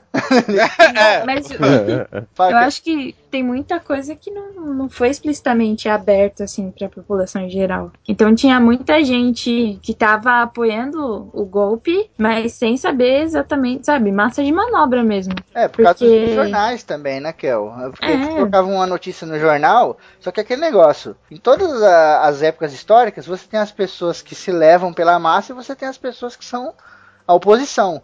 O, a definição de ditadura é isso, né? É você não ter oposição. Quando você não tem oposição, caracteriza-se uma ditadura. Até você tem, só que você vai lá e mata ela. É a grande diferença. Então, ó, tinha a galera da oposição, e a galera da oposição via a notícia lá, por exemplo, no jornal e falava: o caralho, isso aqui é mentira. Porra nenhuma, esses caras tomaram o poder pra fuder com a gente não nos Estados Unidos. Então pegava a arma e ia pra rua e o caralho, entendeu? Sim, concordo. Tanto que no ato 2 o, o Castelo Branco criou uma oposição, entre aspas. Exatamente, cara. Isso é fantástico, é uma manobra do caralho, né? É você colocar o Neo da Matrix, tá ligado? Escova, o sabonete, o violão.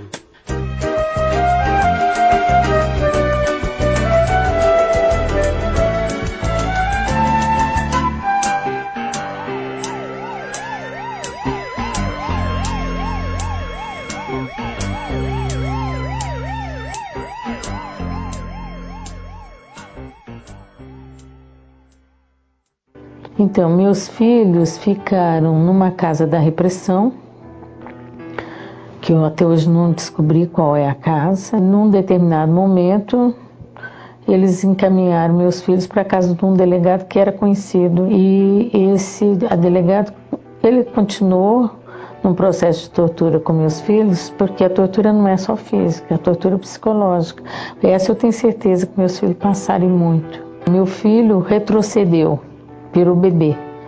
E minha filha amadureceu demais, não viveu a infância. E isso afeta ela até hoje. Ela, com sete anos, ela já ia ficar menstruada, ela já tinha seios, quer dizer, houve um, esse amadurecimento emocional alterou também o fisiológico. O grande problema do brasileiro assim, é, é, agora, foi há uns 15 anos atrás e sempre foi a, que grande parte da população é aquele negócio assim, ah, pra mim tanto faz. Né? O importante é que eu vá lá, compre minha carne, meu arroz, meu feijão. É, é aquilo, enquanto não estiver interferindo em mim, isso, enquanto Problema. não estiver meu, não Exato, tem exato. problema. Porque, cara, eu fico. Quando as pessoas defendem aí na ditadura, não sei o quê, muitas vezes são pessoas que estão fazendo faculdade. uhum. E uma das primeiras coisas que o Castelo Branco fez foi botar pra fuder em cima das universidades. Porque ele sabia que ali era onde tava a galera que pensava, né? sim. Ali em cima das instituições estudantis e educacionais era onde tinha a galera inteligente. Era onde tinha a galera que podia perceber que a ditadura ela era fraca politicamente. Uhum. Ela era forte militarmente, cara. Ela era o Muhammad é- Ali, tá ligado? Essa foi, essa foi a época que se criou o Sistema Nacional de Informações, que o objetivo dele era justamente um dos objetivos do, do, do, do, do SNI era justamente plantar o- oficiais assim nas instituições de ensino para ver qual eram os professores, né, entre aspas, comunistas, que pregavam contra a ditadura, que diziam que isso estava errado, parará, parará. Ou seja, você tinha, você era professor, você estava dando aula lá para 30, 40 alunos, ou numa universidade, ou num- numa escola mesmo. Se você falasse contra a ditadura, pode contar, daqui a duas semanas você tinha desaparecido. Você ia faltar na próxima aula. Você ia faltar. É foda, cara. A gente Mas no, no governo do. Castelo, no, no governo do Castelo Branco, vocês estão falando disso? Porque pelo que eu, pelo que eu vi, o do, do Castelo Branco foi o que me- o Castelo, tipo, digamos, ele destruiu o, o sistema pró-comunismo, mas sem usar muita violência, né? Ele foi total, foi tipo tirando mais na politicagem mesmo. Não, mesmo não, ele sendo É, é um, é um grande equívoco. foi Foi uma zona do caralho, não? Não, Esse- não, é justamente isso. Não teve aquela violência direta. Era, assim, é por- o Sistema Nacional de Informações fazia as pessoas sumirem. Assim, ah, o professor fulano de tal tirou férias e nunca mais foi visto. Não, é porque o, o Castelo Branco é aquele bagulho meio. Como é que pode dizer? É a polícia, sabe? É a polícia. Então, por exemplo, a polícia tava na rua batendo nas pessoas e falando: esse cara aqui é bandido, tava roubando, levando preso, fazendo pessoas desaparecerem, sabe? É, isso que o, o Thiago falou, a- às vezes as pessoas pensam que foi mais brando, não sei o quê. Não é que foi mais brando, foi mais stealth, tá ligado? Uhum. Foi mais discreto, maluco. Mas tava rolando tanta barbaridade quanto do, do Costa Silva, que vai ser o, o sucessor aí do Castelo Branco. Mas, cara, rolava muita merda também. Principalmente com essa porra desse aumento do poder executivo. Até hoje tem. Cara, eu conheço um site. Eu só não vou pôr link na descrição que é bizarro. Eu conheço um site que se eu digitar o nome de qualquer um, aparece o CPF na hora. Porra. Isso é coisa boba de internet que vem desse tempo já, entendeu? Eu podia fazer uma lista com 20 coisas bizonhas que tem na política e no sistema jurídico que vem disso. Coisas extremamente que, sabe, às vezes até a gente não sabe da família da gente e tá por aí como informação nacional. Porque é foda. De- deixa, eu só, deixa eu só fazer uma perguntinha. A, a, a, a- é, é o que o Febrinho falou agora do sistema jurídico e eu vou ressaltar só mais um ponto que eu falei lá no começo. Uhum. Vocês acham grande a nossa Constituição da República? Eu acho. Sim.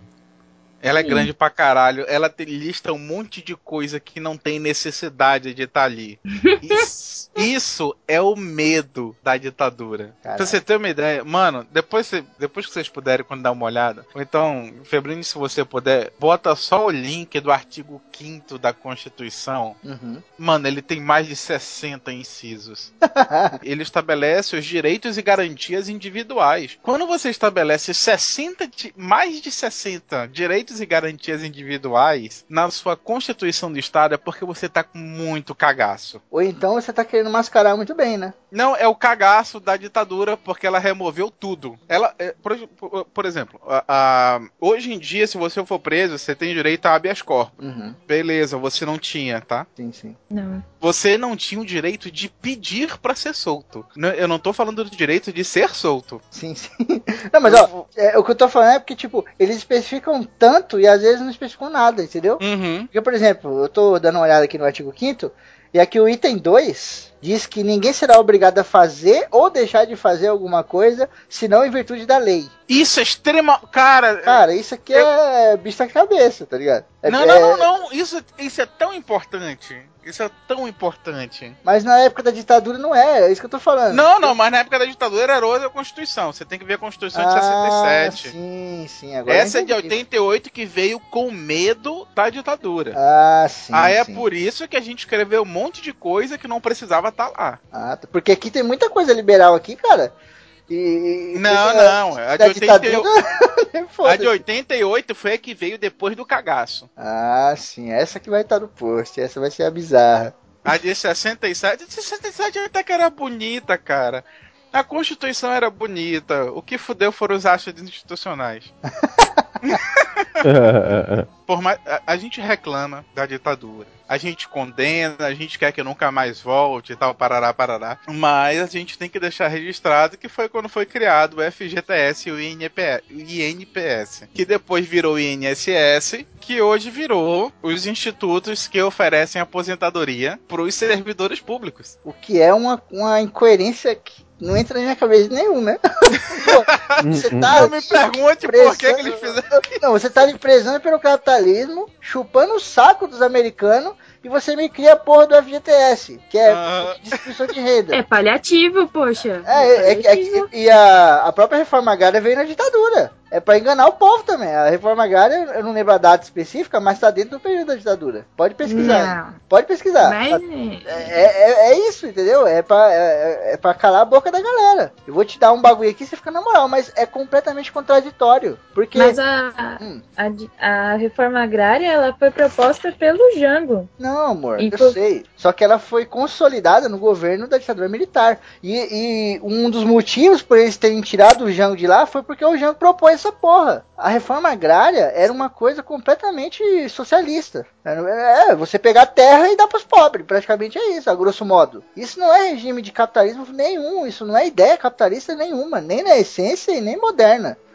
Isso é completamente contraditório com a ditadura militar, entendeu? Só que esse bagulho é o que você, você mesma falou, é paliativo. É uma do coisa que eles... jeito, do mesmo jeito que o FGTS e o INPS que depois virou o INSS. Então, se hoje em dia existe aquele fundo de garantia por, né, você vai embora e existe aquele FGTSzinho gostoso Hum. pra para você receber, ou se hoje em dia você se aposenta, agradeça a ditadura. Exato, mas no conceito histórico é contraditório. Vocês acham que vocês Está, acham não, concordar extremamente. Porque, pô, eu, eu fico imaginando como que os Estados Unidos encarou isso. Porque chega conhecimento deles muito rápido, isso, querendo ou não. Ainda mais nessa época, né? Chegava antes lá do que aqui. Então eu, fico imaginando o que, que eles pensaram dessa porra. Porque eles falam, meu, a gente colocou os caras lá, os caras é tete a tete com a gente, e agora os caras estão metendo esse, esse louco aí, essa Mas, ideia. cara, cara, você tem que entender que o FGT e a aposentadoria é migalha. É migalha perto do que os Estados Unidos tá colocando, tava colocando de multinacional, de, de investimento de dinheiro, a, a- grana que o cara que tava lá no, no poder tentando montar as paradas tava pegando pra ele. Isso é migalha. É você pegar, tipo, um real, cê- sei lá, você reais por mês, você pegar 10 centavos e tirar do seu bolso pra dar pro mendigo, tá ligado? Sim, mas Esse é isso, ponto. isso no regime capitalista, no regime capitalista não existe migalha. O regime capitalista é um regime de abutre. É quanto mais você tem, mais você quer. Igual no Diablo. A gente, Não, não, mas. Sim, a gente já Caralho, faz mas de você, todo tem que jeito. ter- mas você tem que manter o sistema. Esse é o ponto. Então, Não, aí eu concordo. Aí eu concordo. Não, não, eu não vou Não falar desse, adianta. eu não vou falar do FGTS porque esse eu não conheço. É o seguinte, é uma coisa que vem muito antiga e salvo engano, eu posso estar errado, mas até os Estados Unidos eles já tinham isso, que é aquela pensão que eles pagam pros ve- veteranos, ou então para aqueles caras que, que trabalham muito tempo em alguma coisa, pro Estado. Então, digamos assim, ah, que você contribui e tal. E aí o que acontece? Ah, como você trabalhou pro Estado a sua vida inteira, na hora que você termina o seu trabalho, você tem uma conta que rendeu tantos por cento durante esses anos que você tá que você trabalhou pro Estado. Então, até onde eu sei, na versão dos Estados Unidos seria mais ou menos isso. Você receberia umas. É, é porque eles chamam, salvo engano, de pensão. Fundo de pensão. Fundo, de, pensão. Obrigado, Adri. É um valor que é um valor que é pego, é, é bem semelhante ao nosso FGTS mesmo. Sim, sim. Mas É um é, também é contraditório. Vocês de Sim. concordar. Eu não tô falando, eu, tipo, é, essa discussão eu não tô falando se é certo ou errado, tá? Sim, sim. Eu, tô- eu só, eu só tô dizendo que é contraditório. A Kel esposa aí, que é migalha, porra, é migalha, mas no capitalismo não existe migalha. Eu, eu conversei com a Kel esses dias, a gente tava na estação de trem. A gente tava falando, eu tô falando do diabo brincando, mas é o sistema do diabo. É quanto mais você tem moedinha, mais moedinha você quer. E você pode estar com a armadura mais invencível do jogo, foda-se, eu vou continuar pegando moeda. Eu vou Eu continuar armadura, juntando. meu cavalo Só agora. Exato. Só que você, quando você tá jogando Diablo, você tem o seu companheiro. E você também vai upar armadura e armas pro seu companheiro. Você não vai pegar aquilo só pra você. Você sabe que, por mais que a história dele nunca vai ser tão foda quanto a sua, e é assim que a gente gosta mesmo de se sentir, que é o mais foda, a gente tem que dar oportunidade, entre aspas, pro cara que tá lá embaixo, o jogador, pra ele poder, sei lá, sonhar em um dia poder comprar o carro Mas- dele. mas você sabe não- como se você que- não fizer isso, Hum. ele não vai. As pessoas precisam de motivação. Você Elas sabe precisam que de muita motivação. Você sabe como que esse seu exemplo ia funcionar? Se esse cara que você tá dando a armadura, ele matasse os bichos e você ganhasse XP, mesmo você com o videogame ligado. Aí seu exemplo ia funcionar. Porque o capitalismo é isso. Você dá oportunidade pra alguém, esse filho da puta vai te dar dinheiro. Mesmo você não estando presente. Isso que eu Hum, falo. vou- eu Não, aí eu vou discordar de você, Febrino, porque Hum. você tá desconsiderando uma coisa. Quando você tem um trabalhador e você diz assim, quando você tem um cara e diz assim, olha, se você trabalhar para iniciativa privada, ah, você vai ganhar X. E quando você tá trabalhando pro Estado, para mim, pro governo, você vai ganhar X pro resto da sua vida, até você morrer, tem uma grande diferença. Mas isso não é base capitalista. a base capitalista não, Não, é essa. Tanto que, que, que a gente vai falar aqui, mas no, no, no próprio governo do Costa e Silva, as coisas estavam indo bem. A, a política salarial estava bem. A inflação estava bem. O regime capitalista ele não traz é, esse tipo de coisa, sabe? Eu vou te dar tanto, você vai ganhar tanto para da vida. Isso que é o problema. O capitalismo, gente, não adianta. esse- o capitalismo não distribui nada para ninguém. Esse que é o problema. Não, e quando não distribui. Mas não existe não, não, não, mas, pera aí, ideal. ah, não, não, mas a gente Isso é tá falando, é a gente tá falando do primeiro governo. Foi Não, o primeiro sei, governo que criou Mas, o INSS. mas eles fizeram isso. Eu não tô falando que é certo. Eu Acho que é aí que vocês não estão entendendo. O que eu tô falando é que capitalismo não faz isso. Se você faz, Ah, não deixa faz. Uhum. de ser capitalismo. A, a Kel citou aí, ou foi você, que os americanos faziam isso lá, né? No Uhum. fundo lá e tal. Tá bom, eles faziam, mas não é capitalismo. Isso não é capitalismo na essência. Esse que é o meu ponto. Não existe. Não, mas, Esse, não, o mas, ponto- mas primeiro você existe. arma, você arma o Estado, você constrói toda a estrutura do Estado. E assim, o Estado que eu tô falando, assim, pro Estado funcionar 100%. E aí depois você começa a fiscalizar e trabalhar em cima da população. Sim, sim. E aí você larga, assim, aí agora vocês são capitalistas, eu tenho todo mundo pra fiscalizar, eu tenho todo mundo pra governar. A, a, a minha estrutura está completa, Uhum. mas digamos assim, ah, eu não vou ter telefonia, eu não vou ter produção de carro, eu não vou ter produção de suco de laranja, que era o que a gente exportava, Uhum. eu não vou ter nada. Mas a minha estrutura de fiscalização em cima de vocês, ela está completa. Sim, eu entendo. Eu- eu- a, a Kel falou aí, ela falou ao fundo, acho que ninguém ouviu, mas ela falou que não existe capitalismo ideal. Ou capitalismo, como é que você falou, amor? É, é utópico. É que É, não existe. É a mesma coisa do socialismo. É, não, eu, concordo, mas a gente tem os princípios básicos, entendeu? Hum? Quando você foge do princípio básico, tá vendo um debate isso aqui, mas foda-se, vamos esclarecer.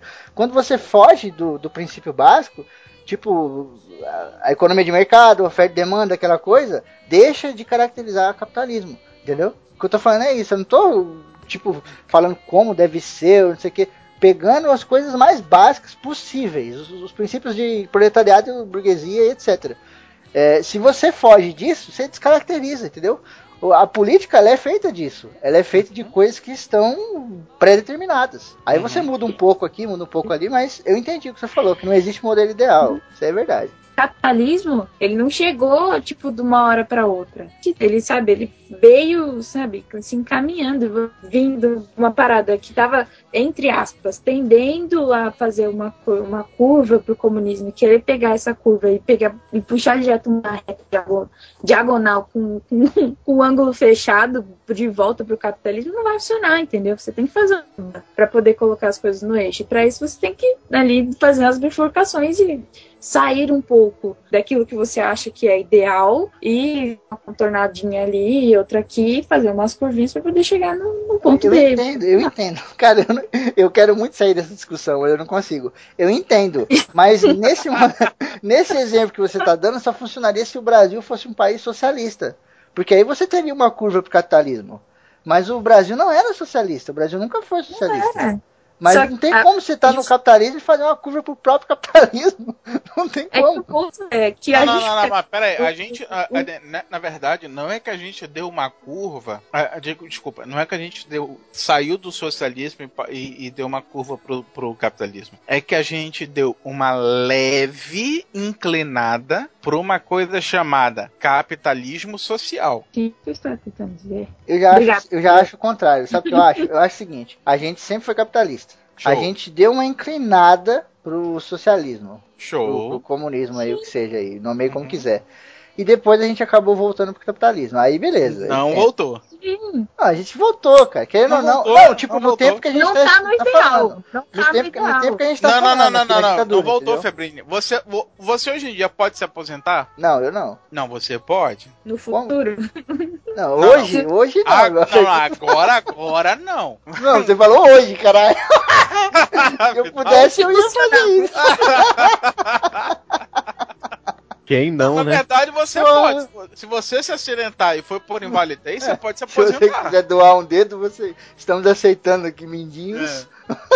Não, você- hoje em dia você pode você se pode aposentar. Hoje em dia você É pode se aposentar. Hoje em dia tem FGTS. Hoje em dia. ah, eu, eu ia fazer uma pergunta muito escrota, mas eu não vou fazer. Mas, ah, ah, digamos assim, hoje em dia, se você fosse casado e você morresse, a sua esposa receberia pensão. Sim. Ou seja, tudo isso vem de uma visão, eu não vou nem dizer nem dizer socialista, porque esta é uma visão anterior até mesmo a qualquer regime. Essa é uma visão romana das coisas. Daquela época que existia a guerra, porque Roma era assim, ah, o soldado morria, então a esposa recebia Sim, sim, claro. aham. Não, você tem hoje, no 2015, que você tem distribuição de renda.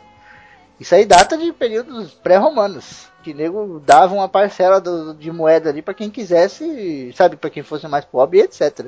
isso. O- isso aí eu, eu concordo, Ou realmente. então, hoje em dia, o próprio IPTU que todo mundo reclama. Hoje em dia, o IPTU, em tese, tá? Eu vou falar em tese porque não é o que é praticado por todas as cidades. Se você tem um terreno baldio, que tá no seu nome, Uhum. em tese, o IPTU aumenta todo ano. Isso é bom. Ele aumenta e depois de cinco anos que o IPTU tá aumentando.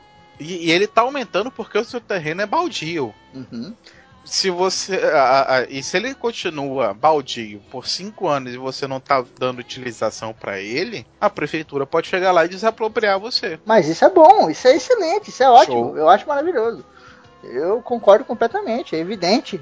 Ô, você tem ali a porra da área sem utilização pra nada. É o exemplo que a gente deu no começo, né? Tem gente aí, aquela porra, passando fome, mora na rua, não sei o quê. Pô, você não tá fazendo nada com essa porra. Tem que Não, dar um esse- jeito nisso. Mas esse, e- esse, isso- na verdade, é o regime de uma coisa chamada capitalismo social. Exatamente, aí eu concordo plenamente. É um excelente exemplo.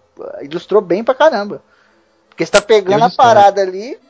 ah, não, Thiago, vai tomar no cu. Sério? Vai, vai, pra vai. mim, o que é seu é seu. Pronto. Capitalista, você é maldito. Não, meu querido, você tá morando caralho. na cidade, passando fome, filho da puta.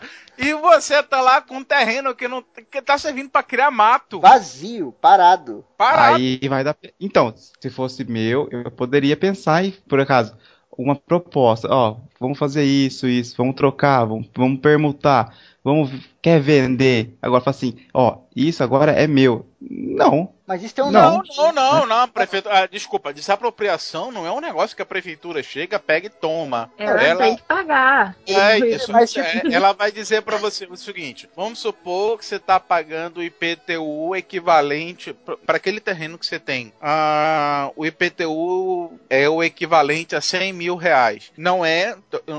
O IPTU não é 100 mil, mas assim, ele é o equivalente a uma propriedade de 100 mil. O que, que ela vai Uhum. fazer? Ela vai te pagar os 100 mil. Deixa o Madeira falar da forma bonita e depois eu vou falar da forma prática.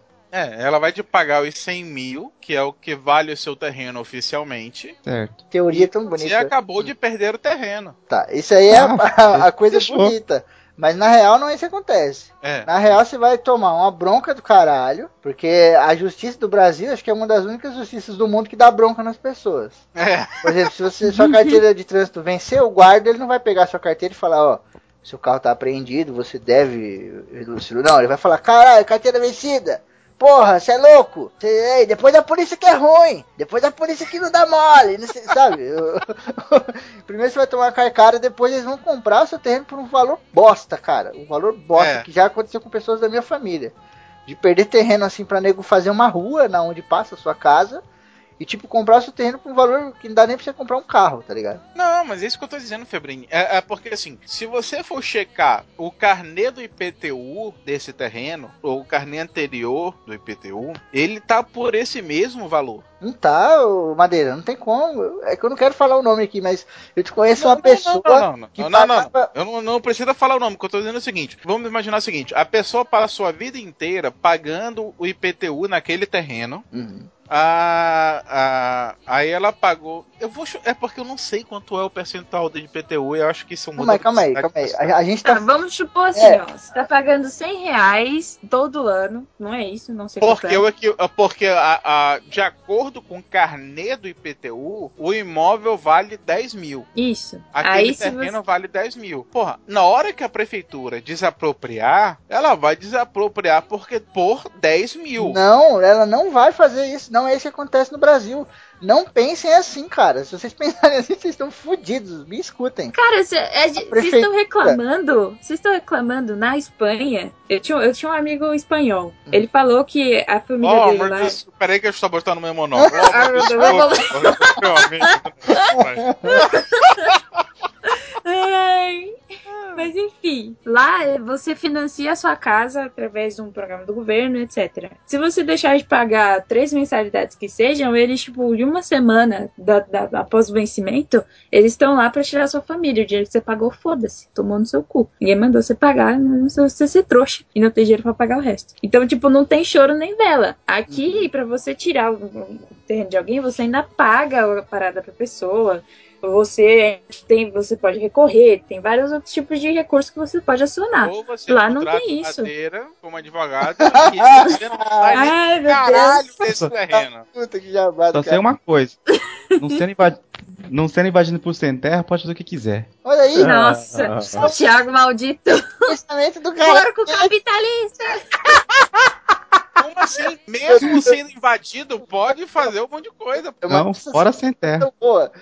Olha só o seu pensamento, Thiago. O sem terra, cara, ele nada mais é do que o próprio nome. É uma pessoa sem Nem- terra. não, não, não, Não. nem sempre. Depende. Ah, cara, Não. a gente tem que deixar claro uma coisa. Em todas as coisas do mundo há exceções, cara. De, de religião até.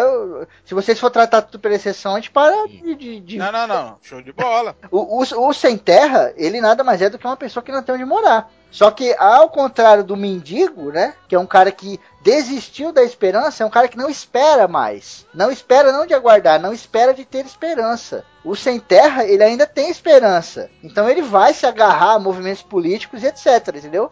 A, a gente sabe que lá dentro tem pessoas milionárias, tem gente que tem casa e o caralho, mas não vamos levar pro lado de generalizações, né? Que é burrice. A grosso modo, o sem terra é um cara que não tem onde viver. E pode ser recebido a tiro. Não, calma. Não, não, ele pode sim. Eu, eu, eu não, eu não tô falando exagerado, não. Desvirtuando o exemplo. O nosso exemplo aqui é o terreno do Thiago, que ele falou. Pode pegar menos pra sem terra. E eu tô querendo dizer o seguinte: o sem terra, cara, ele nada mais é do que um mendigo que tava na rua. Por que, que você pode dar o seu terreno pro mendigo e não pode dar pro Não, não, não, peraí. Se ele, tá, na- se ele tá na cidade, ele não é sem terra. Eu, eu tô imaginando aquele grupo de sem terra chegando na sua fazenda, Hum. ou no seu sítio, no seu cantinho de terra fora da cidade. Isso é invasão. Aí é outro ponto. Vamos lá. Isso. E você, vamos lá, tá você e mais quatro ali. Uhum. Você pode dar tiro nesse povo. Deve, e deve, porque isso é uma invasão. Isso É. é um ato criminoso. Agora, E deve! E deve! Ué, o E cara deve! passar Meu Deus! pescoço da minha mulher, matar a minha filha, roubar tudo, eu vou deixar? Mas ninguém fez isso, pelo amor de Deus. Vocês vão fazer isso Cara, Kel- Kels, Kels, eu tenho, eu tenho 150 pessoas entrando numa terra que eu tenho cinco pessoas pra defender. ok. Então, assim, eu vou partir do pressuposto que eles vão estuprar minha filha assim. Eu vou dar tiro neles. É, é, é o instinto básico. Não tô falando que eu sou mal, porque eu sou ruim, pelo amor de Deus. É o instinto Mas voltando ao Costa e Silva. Ah, voltando pra esse vai.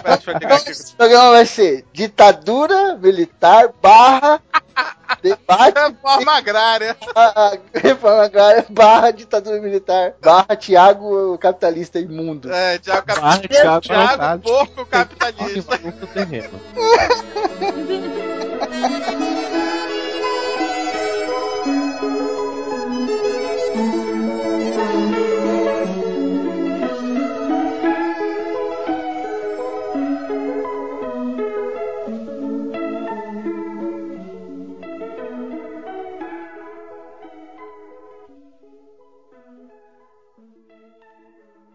eu apanhei durante três dias e três noites para dar conta da Luciana.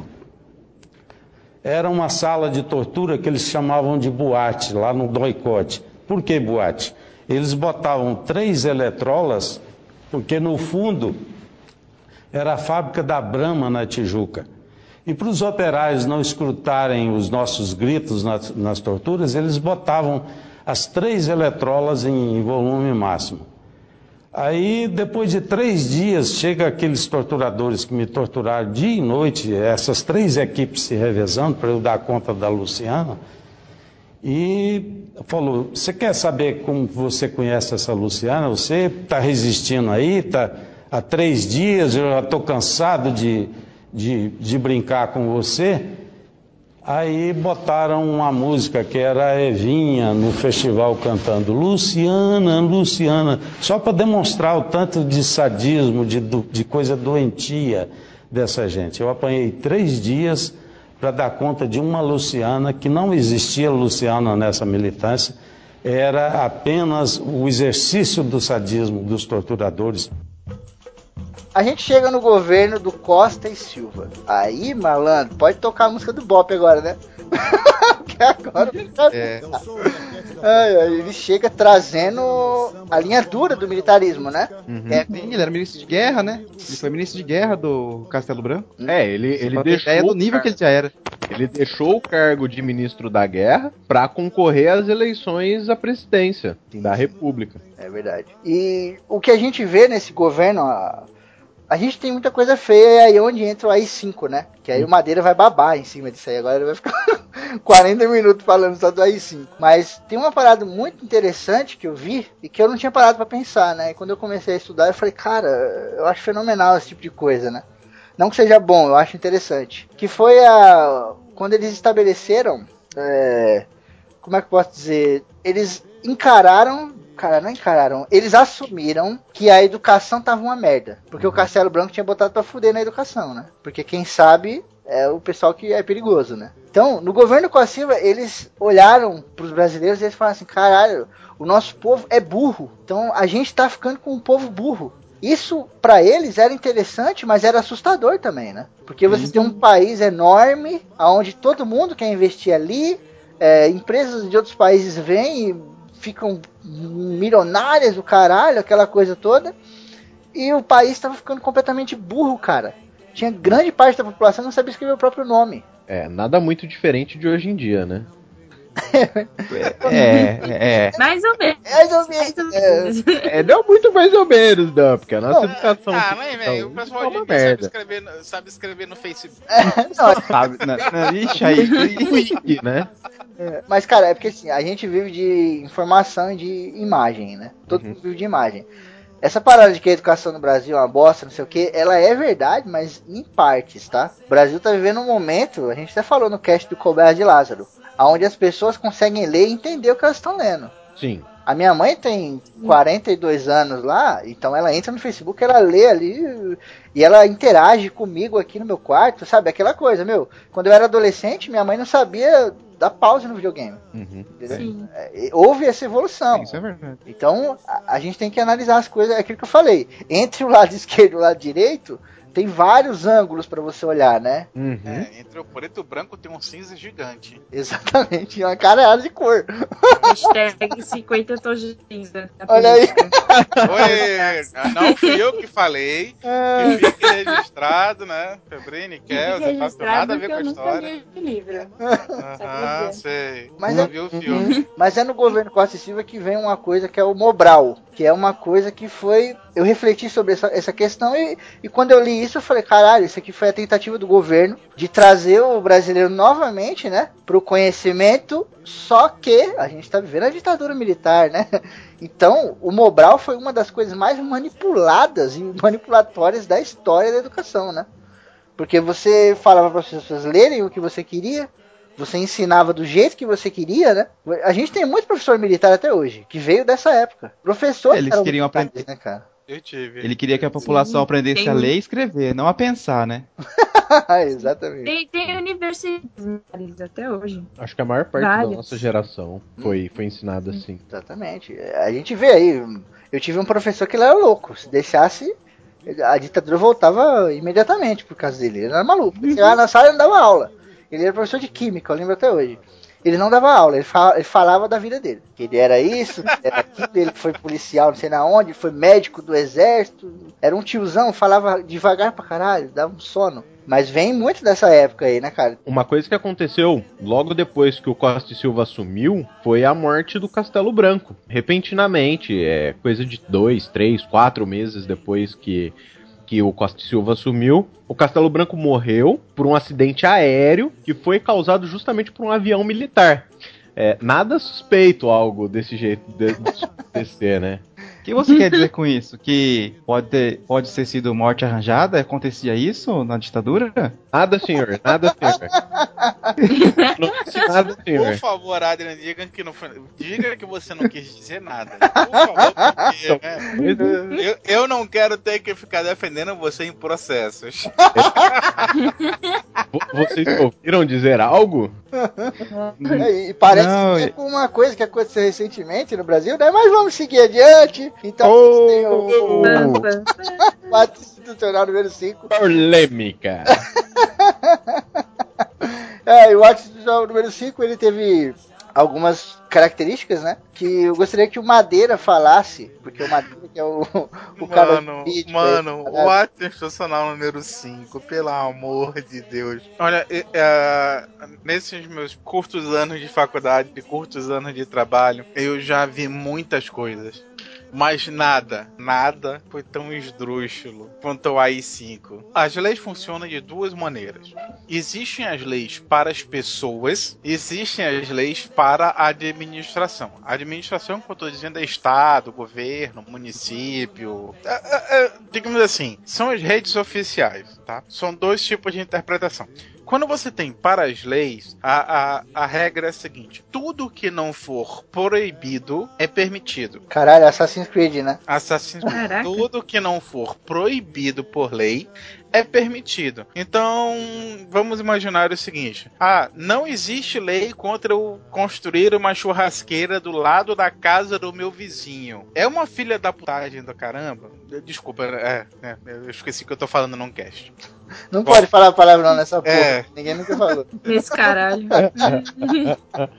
Não existe lei contra eu construir uma churrasqueira do lado, né, do meu canto do muro, que dê com a casa do vizinho. Então, em Certo. tese, eu posso construir. Não, em tese, porque na verdade eu não vou poder construir. Mas assim, eu posso fazer o que eu quiser que não esteja proibido por lei. Que é basicamente levar ao pé da letra, né? Liter não, literalmente, o que não estiver proibido por lei, eu posso fazer. Entendemos isso? Sim. No caso da administração, e quando eu falo administração de novo, é estado, município, governo federal, qualquer coisa. O que não for permitido por lei, eu não posso fazer. Ou seja, a menos que esteja escrito assim: olha, você pode bloquear qualquer propaganda que tenha a cor azul. Então você não pode bloquear essa propaganda, porque não está permitido. O AI-5 foi a permissão de tudo. Tudo foi permitido pelo AI-5. Aquela censura que a gente conhece assim, ah, porque existia a censura na época da ditadura, ela veio com a AI-5. Mano, são coisas assim que juridicamente eu tenho um, eu tenho uma certa vergonha de ser brasileiro, porque ela, ela foi ao poder executivo tudo, tirar poderes políticos, dizer que qualquer coisa era crime contra a segurança nacional, dizer que qualquer coisa era crime político. Ela removeu direitos básicos, como o seguinte: ah, você pedir, a- a- a- ela proibiu você de pedir habeas corpus contra crimes políticos. É Ou é seja, você não podia nem pedir para ser solto no caso de crimes políticos. Não é assim que você não poderia ser solto. Você não poderia pedir para ser solto. Isso é bizarro, né, cara? Mano, demais. E não tinha, não tinha, não tinha a previsão assim, ah, isso vai ser julgado por um juiz, isso vai ser julgado por um júri, isso vai ser julgado por alguém. Não, era simplesmente assim: olha, o Poder Executivo tem o direito de remover os direitos políticos, tem o direito de caçar isso, tem o direito de caçar aquilo. Suspender, não sei o que, tem o direito de proibir manifestações de natureza política.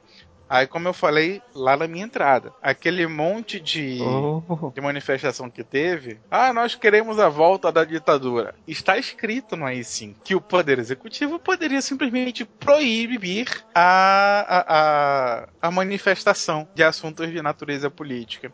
A Patricinha com a camiseta da seleção brasileira, vai com a faixa volta à ditadura, vai poder fazer isso? É isso que você quer dizer?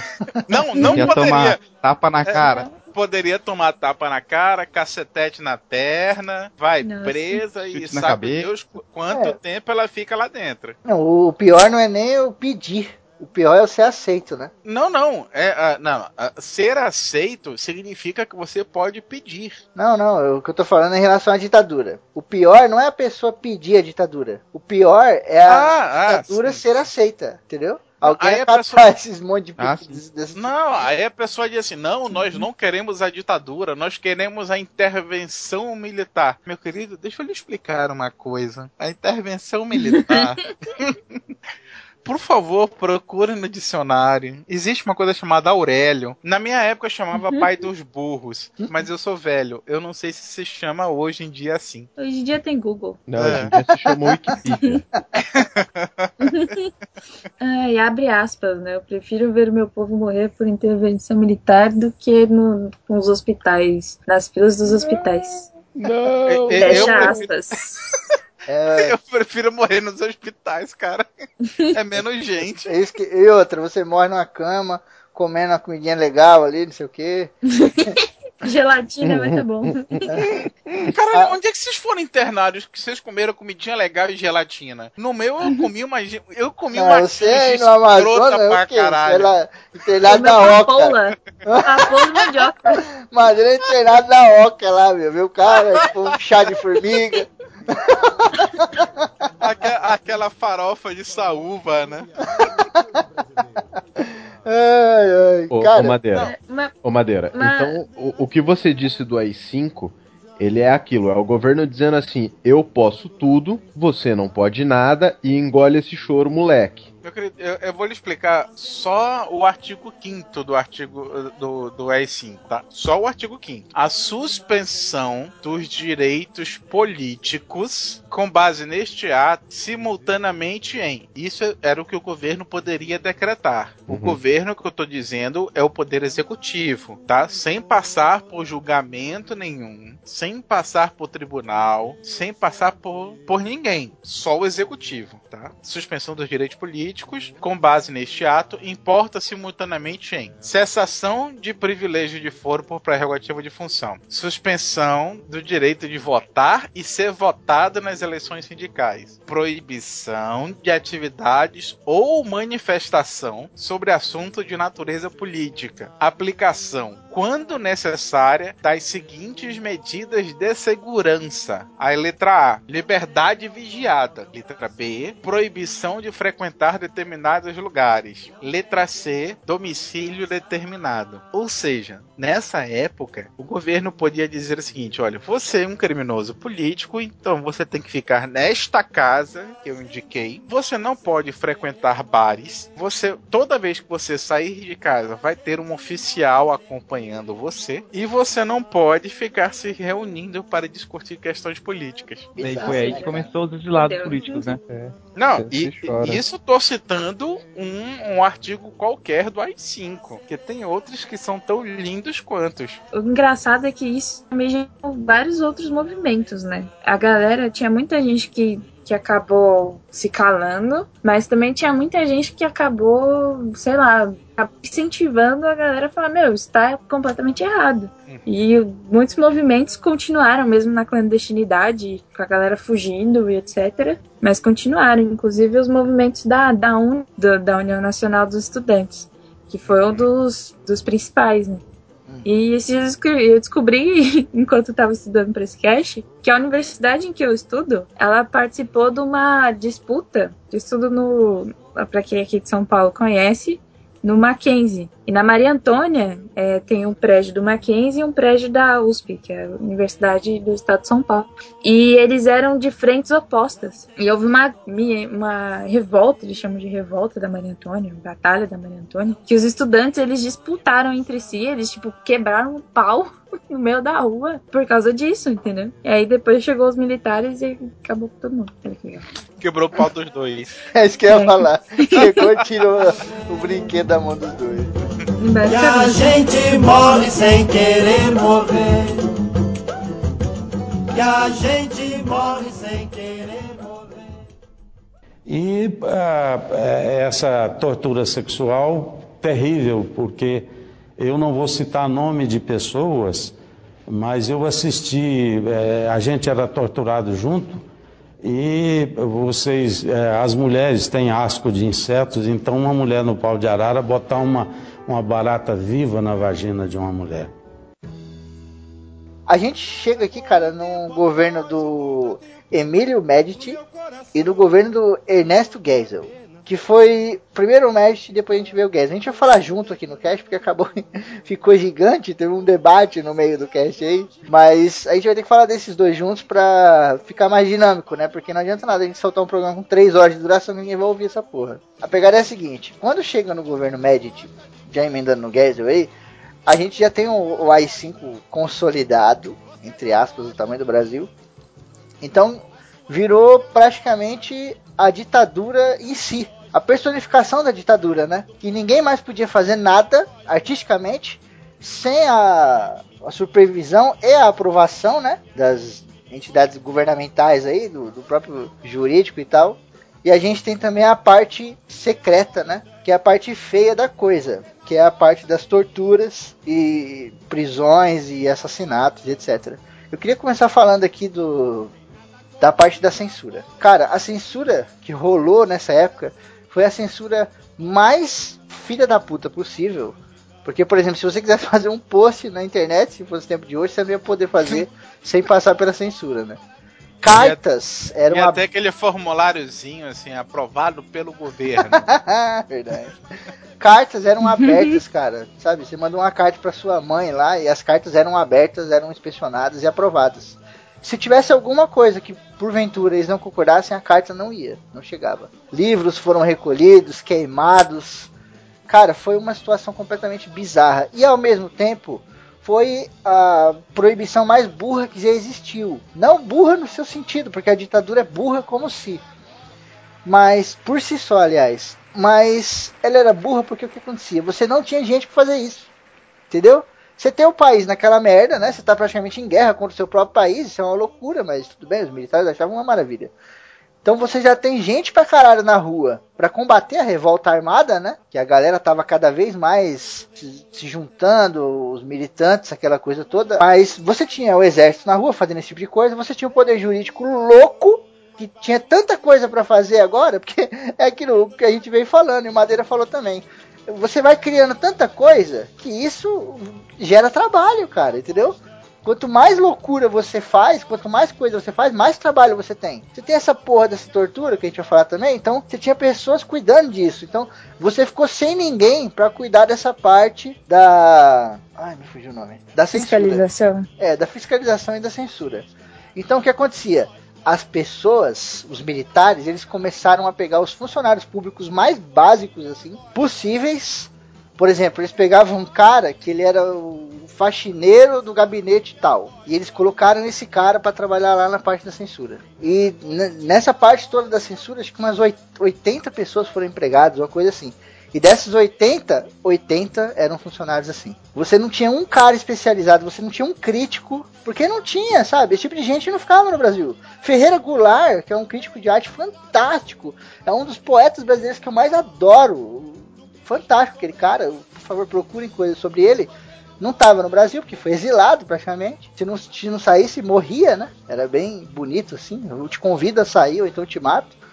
Você não tinha gente que entendia de música, que, que queria analisar a música dos outros de uma forma né, ditatorial, porque as pessoas que eram músicos, eles usavam a música para criticar a ditadura. Então, muitas vezes você vê que passa muita coisa nesse período, né? Você tem o cálice, ah, o cálice, afasta de mim esse cálice. Passou e é uma coisa extremamente óbvia, não é? É uma coisa extremamente óbvia. Por quê? Porque a censura era burra. Você não tinha pessoas. Uhum. Não tô falando que as pessoas que estavam eram burras porque eram faxineiros, tá?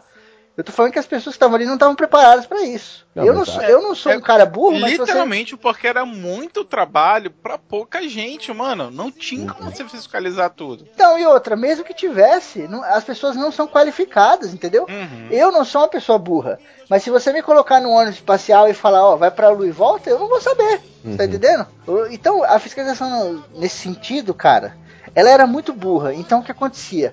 Praticamente tudo era proibido. Você vê que coisa interessante? Quer dizer, as pessoas tinham medo, né? De deixar passar uma coisa ou outra, e praticamente tudo era proibido. E aí, às vezes, quando tinha uma parada que era bizarra, bizarra, assim, escandalosa pra caralho, passava. É, até porque é mais fácil você proibir tudo do que você proibir só algumas coisas e ter que realmente ficar fiscalizando tudo. E, e só permitir que algumas poucas coisas sejam liberadas. Sim, sim. Tem um comediante muito famoso, me foge o nome dele agora, é um gordão, que às vezes ele toca violão no show dele. Ari Toledo. Ari, Ari Toledo. Puta, cara. eu ia falar agora, Ari Toledo. o Ari Toledo, ele fala, ele dá uma entrevista, não lembro onde, foi na TV que eu vi há muito tempo atrás ele fala que a, essa censura ela era tão burra que às vezes ele fazia o show dele de humor, né, com dois agentes do governo atrás, dois militares, e ele às vezes fazia piadas extremamente tipo uma crítica monstruosa e a galera toda entendia, mas os dois caras que estavam atrás não entendiam. Eu porque era uma, também. sabe? Pra gente ver, a censura ela foi muito burra. E eu, eu gosto de chamar ela de burra, essa palavra é muito aplicada a ela, porque tem tantos sentidos, na verdade. Ela é burra na concepção, ela é burra na administração, ela é burra na execução, ela é burra de todas as formas possíveis, cara. Porque ela não precisava existir. Você já tinha proibido tudo. Então para que, que você faz uma parada para proibir o resto? Qual é o resto de nada? O resto de nada é nada. Isso aí mais incentivou a galera a fazer crítica e etc do que proibir, você tá entendendo? É como se você tivesse uma filha e ela começasse a namorar com um cara que você não gosta. E você proíbe ela de namorar o cara e ela nem gosta mais do cara, mas ela vai ficar com aquele cara só pra te falar, eu vou ficar com quem eu quiser. só pra falar que. Exatamente. Assim, é, só pra dizer que você não gosta, eu vou continuar com ele. Exatamente. Então a galera caía matando. Você é censura? Então beleza. Vou botar no seu cu, só vou fazer as paradas punk e se virei pra censurar. E quando passava, maluco, nossa, era loucura, né? Eu quero que você escute a seguinte coisa.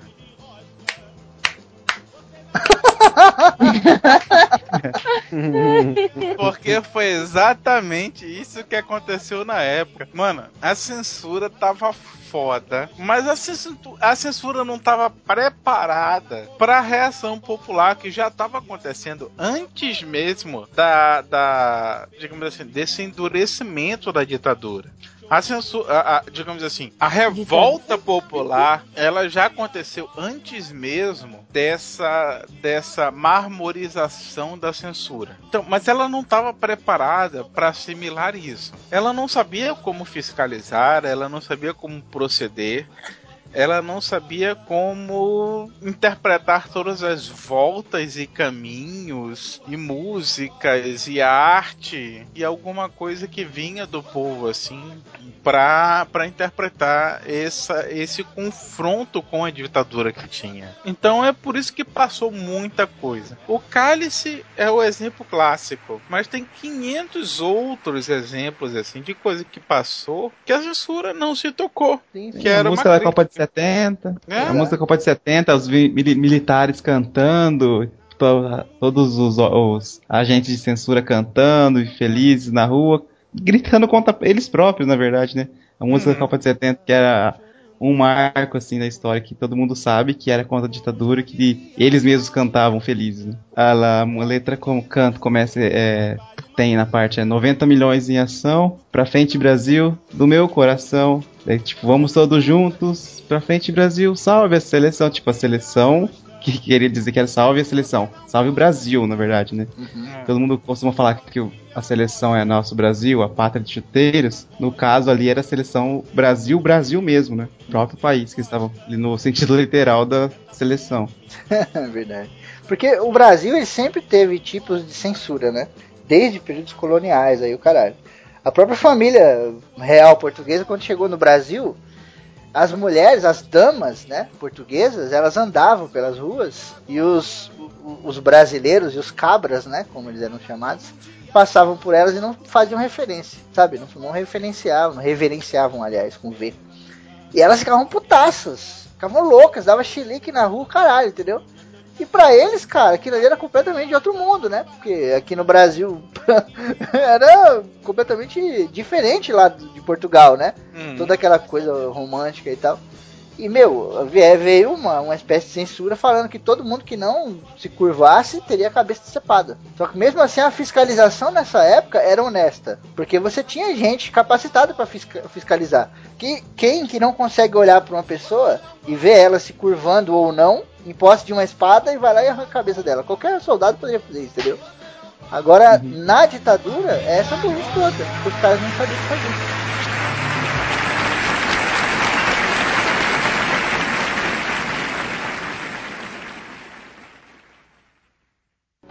Então, eh, na- na- essas torturas na PE, eu sofri, eh, botou éter no meu ânus, a sensação do éter do ânus é que ele vai secando as mucosas e eu tinha a impressão que a minha língua está do tamanho da língua de uma vaca, que eu ia ter um edema de glote. Inventou ah, me afogar com, com conta-gotas. É, o centro de gravidade do corpo no pau de arara é a cabeça. Então eles arrancaram meu bigode e minha barba com um alicate, botaram esparadrapo na minha boca e vinha o torturador e me afogava com um conta-gota. Isso dizendo uma porção de coisas. Eu fui, ah, ah, ah, sofri ah, vários experimentos, meu corpo foi usado para aula de tortura. Estava na Barão de Mesquita e tinha uma tortura sexual. Eles pegavam uma guilhotina de cortar papel, pegava a bolsa escrotal da gente, dava um pique, a gente vi- via o sangue sair, a dor, vinha um torturador, pegava a cabeça da gente e remetia para trás, e um outro torturador lá na ponta da mesa dava um murro. E um desses companheiros, que eu não vou falar o nome, ele desmaiou e depois foi levado para o xadrez em que eu estava. Ele tentou se matar. Eu impedi que ele se matasse. E sabe o que, que aconteceu com ele? Ele ficou com um desvio de coprofagia. Ele ficou louco. E eu tinha que segurá-lo porque ele comia fezes. Ficou louco na tortura. Comia fezes. Eu não vou citar o nome dele, porque eu não sei se ele recuperou. A gente teve recentemente alguns documentos que foram liberados, né? Do período da ditadura. Da Comissão da esses- Verdade, né? Oi? Não entendi. Foi da Comissão da Verdade que liberou Foi, exatamente. Uhum. E junto com esses documentos vieram fitas, gravações de áudio e etc. Acho que são mais de 8 mil fotos, se eu não me engano. E, cara, são coisas assustadoras. Se a gente conseguir algum site não muito hardcore, a gente vai pôr no post. Mas aí entra também a relação que os militares estavam tendo com os americanos novamente, né? Então, quando houve aquela separação do Brasil e Cuba, Cuba começou a ajudar a galera militante do Brasil com treinamento de guerrilha, né? Que na verdade é treinamento militar, né, cara? Só que eles falam de guerrilha pra ficar mais excluído ainda, né? Era treinamento militar, cara. É um treinamento, é um treinamento formado a partir da base militar. Ou seja, pra- é militar. Sim, é. É, Então É- tem é o tanto único recurso o quanto. Só não é feito por militares em si, é feito pela população. Não, mas até era, porque O treinamento o- é o- militar. Um, um dos caras que treinava geral era o Che Guevara. O Che Guevara era um militar, ele era um Sim. comandante. O treinamento ele é militar. Era tipo assim, é, aí, não é um treinamento que se aplica a 300 mil soldados, é um, aplica, é, é um treinamento que se aplica a Centenas. centenas só. Mas ah, o, treinamento militar não é caracterizado pela quantidade. Mas tudo bem, não Sim, vamos entrar em outro sim, debate. sim, não. sim, sim, sim. É Sim, eu hora. concordo. Mas o que acontece é o seguinte: a gente estava tendo esse treinamento com Cuba e os militares também tiveram um tipo de treinamento com os americanos, com uma agência, uma corpora- corporação, um Black Ops, ou chame como quiser aí, que são que é aquela galera da CIA, né? Que é, muita gente conhece aí, vê nos filmes, etc, né? Esses caras da CIA vieram para cá a pedido dos militares e também eh, os americanos, né, através de reunião, etc. E vieram para cá simplesmente para ensinar os militares brasileiros as artes de tortura e as, os tipos mais variados de tortura que você puder imaginar para a galera, como eles gostam de chamar, né, realizarem o meio de obtenção de provas através de confissão. Olha que nome bonito. Confissão, É. entre aspas. Agora, o mais bizarro, terão algumas inserções de áudio aí durante o programa e tal. O mais bizarro é o seguinte: um professor falou isso pra mim uma vez, eu não esqueci nunca, cara. Ele falou assim: o mais difícil não é você pegar um leão e machucar ele até você fazer ele dar um grugido, um grunhido aí, um rugido, né? O mais difícil é você pegar um leão, bater nele e machucar ele até que ele lata. Isso é impossível, é. entendeu? E o que acontecia na ditadura é exatamente isso. Às vezes você pegava uma pessoa completamente inocente e você torturava ela durante meses, porque as torturas da ditadura, elas não eram, tipo, pegou aqui, deu uns tapinha PM hoje em dia, tá ligado? Você ia pra lá, cara, e você ficava meses, e eles pegavam a sua família e levavam a sua família toda pra lá, e ela ficava meses lá com vocês fudendo, tá ligado? E você apanhava, eles cortavam a bola do saco do cara e jogavam fora. Eles É. pegavam baratas vivas, enfiavam dentro das vaginas das mulheres e deixavam lá o bicho andando. Mano, É- é como além- sempre- como- mano, como eu sempre falo, eu no primeiro tapa, eu já falava qualquer coisa que eles quisessem que eu falava. É que além, Ô, cagueta. é que Porra, eu- mano, eu vou ficar apanhando até os caras falarem. A- a- até os caras dizem assim, fala o que eu quero que você fale. Porra, eu sei disso. Então, Madeira, só que esse pensamento, eu também já pensei por essa via, né? Só que esse pensamento ele é muito ingênuo. Porque o serviço de inteligência dos militares era foda pra caralho, tá ligado? Então, eles tinham desconfianças. O que eles queriam eram confirmações.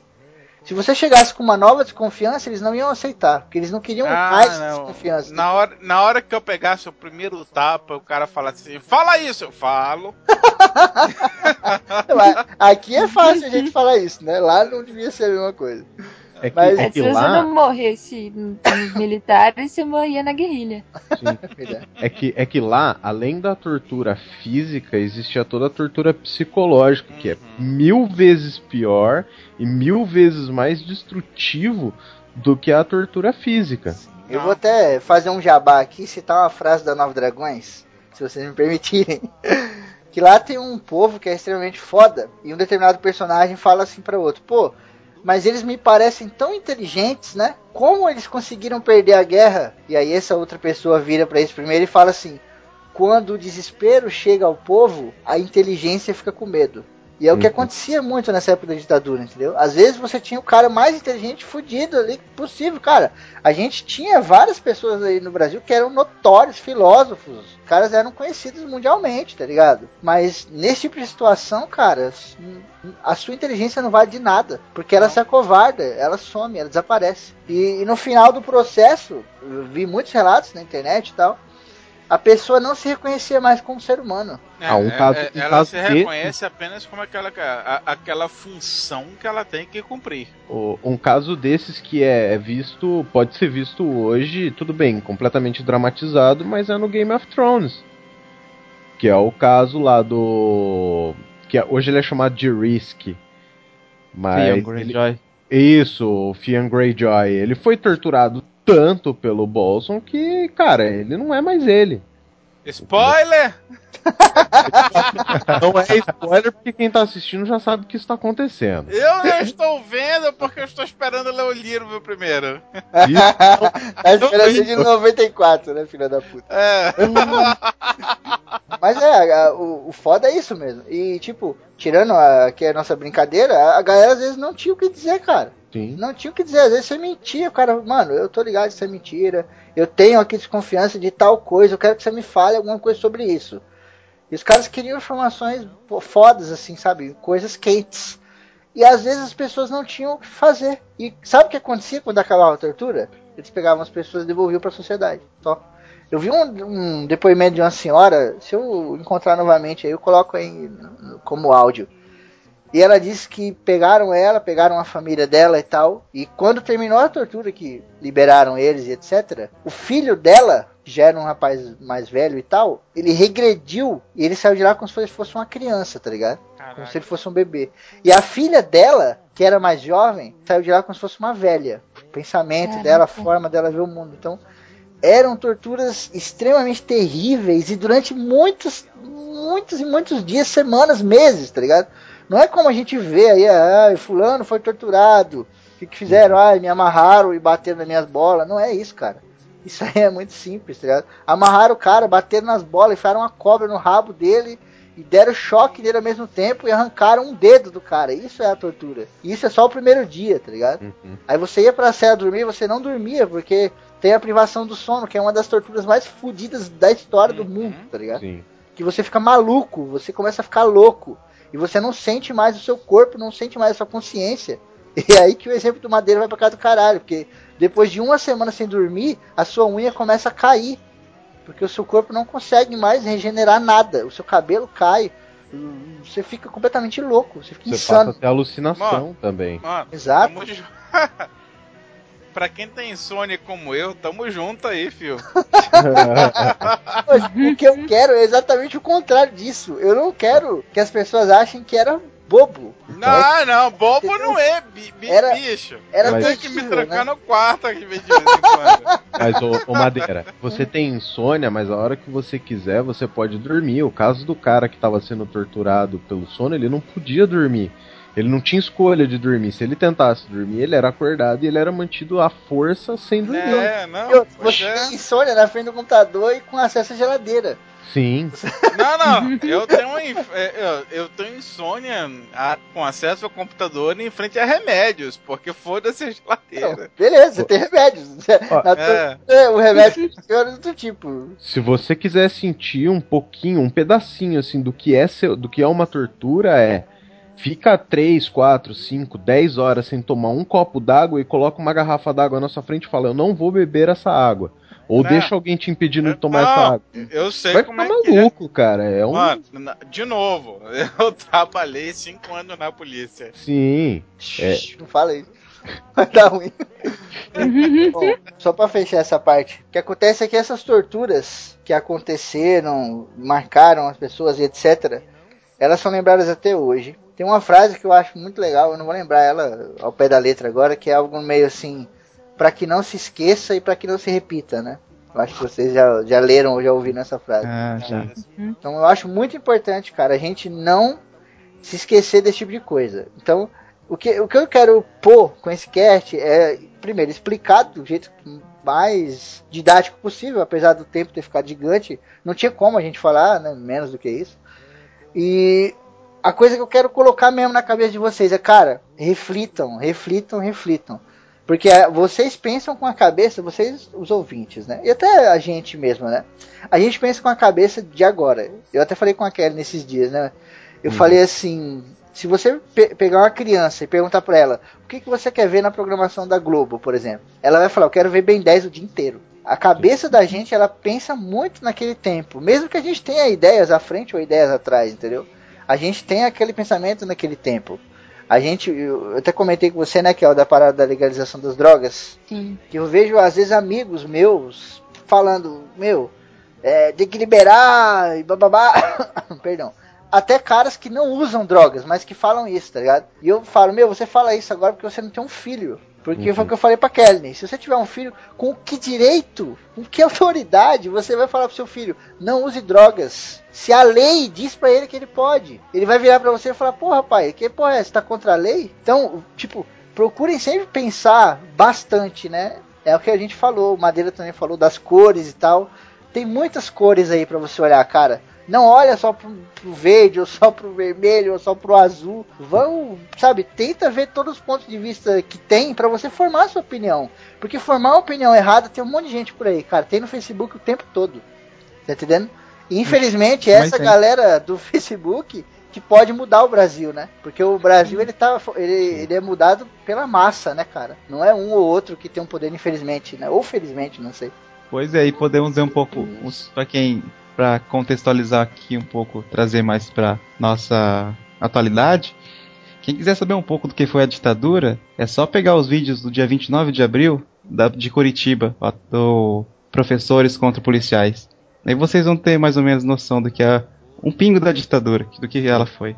Putz, eu soube desse vídeo, mano. Nego arrebentado. A polícia, a, a, a PM chegou arrebentando os professores. O engraçado é que os professores, a causa dos professores eram, a, tipo, lutando por direitos dos próprios policiais também, entende? Sim, Ficou e outra, muito controverso. Não, é, não importa, não importa qual era a causa deles, foda-se. Eles podiam estar ali pedindo para baixar os preços do PlayStation 4. Não importa, esse é o grande problema do brasileiro. O brasileiro ele, ele gosta de motivos, ele gosta de dar motivos, ele gosta de achar motivos, de achar os motivos dele interessantes e, e não questionáveis, sabe? Não importa, cara, o motivo. Você tá vendo ali policiais batendo professores daquela maneira e os caras estão fazendo uma passeata. Não importa pelo que é a passeata. Se eles estivessem fazendo uma passeata, eu não quero mais a polícia no estado, a polícia não poderia bater neles daquela maneira. Entendeu? Acho que não. nunca. Qualquer coisa, mano. É, é- é- é como o Febres falou. Mano, eles por isso, sei lá, eu quero a diminuição do, sei lá, do ICMS do Nintendo Wii. Como assim?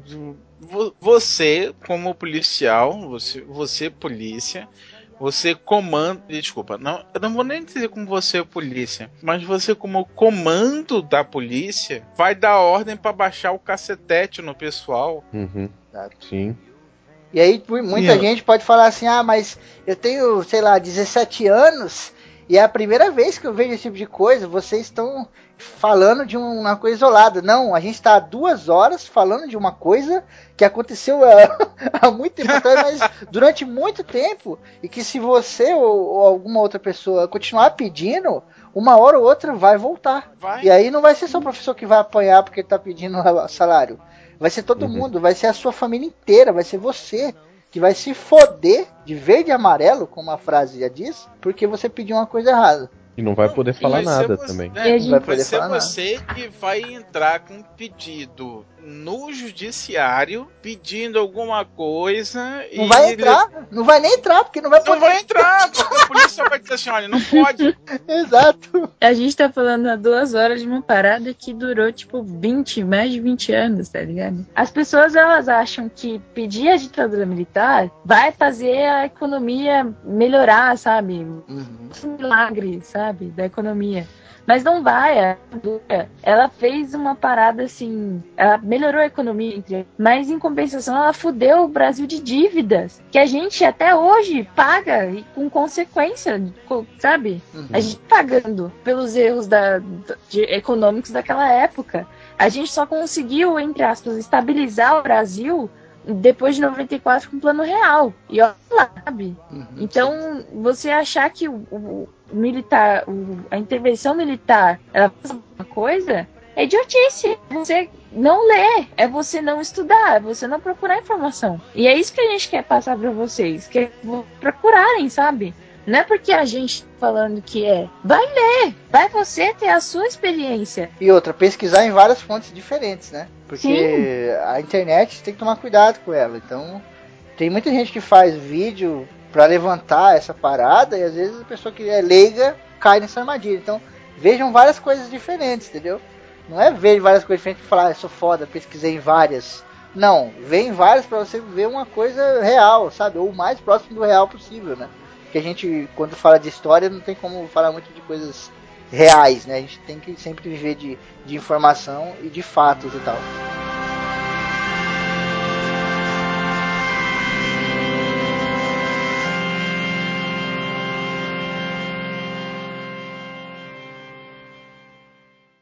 A minha militância foi, foi sempre, a vida inteira, eu estive dentro da militância por causa dos meus pais, tanto meu pai quanto minha mãe. E quando eu me decidi eh, ser militante 100%, ser um militante uma organização armada, revolucionária, passei a ser eh, um adulto com 15 anos.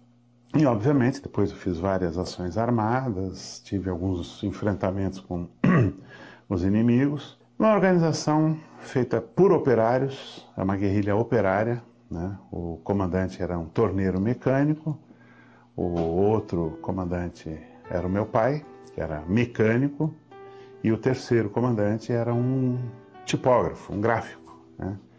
E a organização era basicamente composta por eh, operários. Então era uma organização revolucionária, de luta armada, e obviamente, como tudo na época da ditadura, tinha que ser clandestina. Para se fazer ação, as armas, a gente- onde a gente vai? A gente tomava deles. Uma questão de lógica. Então a gente toma do inimigo. Então eram carros da polícia, carros do exército, atacar quartéis, para se tirar as armas de lá. Né? para se ter dinheiro, para que tinha dinheiro? Qual era a necessidade de dinheiro? Não era para gente, a gente passava fome, inclusive com dinheiro no bolso, porque não era a intenção, nós não- nunca fomos ladrões. O que nós fazíamos era é, pegar os, os bancos, que eram financiadores, beneficiários da, da ditadura, né, e tirar de lá. O cliente não, tirava da- do banco propriamente. O cliente nunca foi tocado. O sequestro, por exemplo, nós fizemos vários sequestros. tá? Foram quatro sequestros. Nós conseguimos salvar das torturas 210 pessoas que estavam presas nas mãos do inimigo, da ditadura. Nenhum sequestro pediu dinheiro, porque não se troca vida por dinheiro, se troca vida por vida.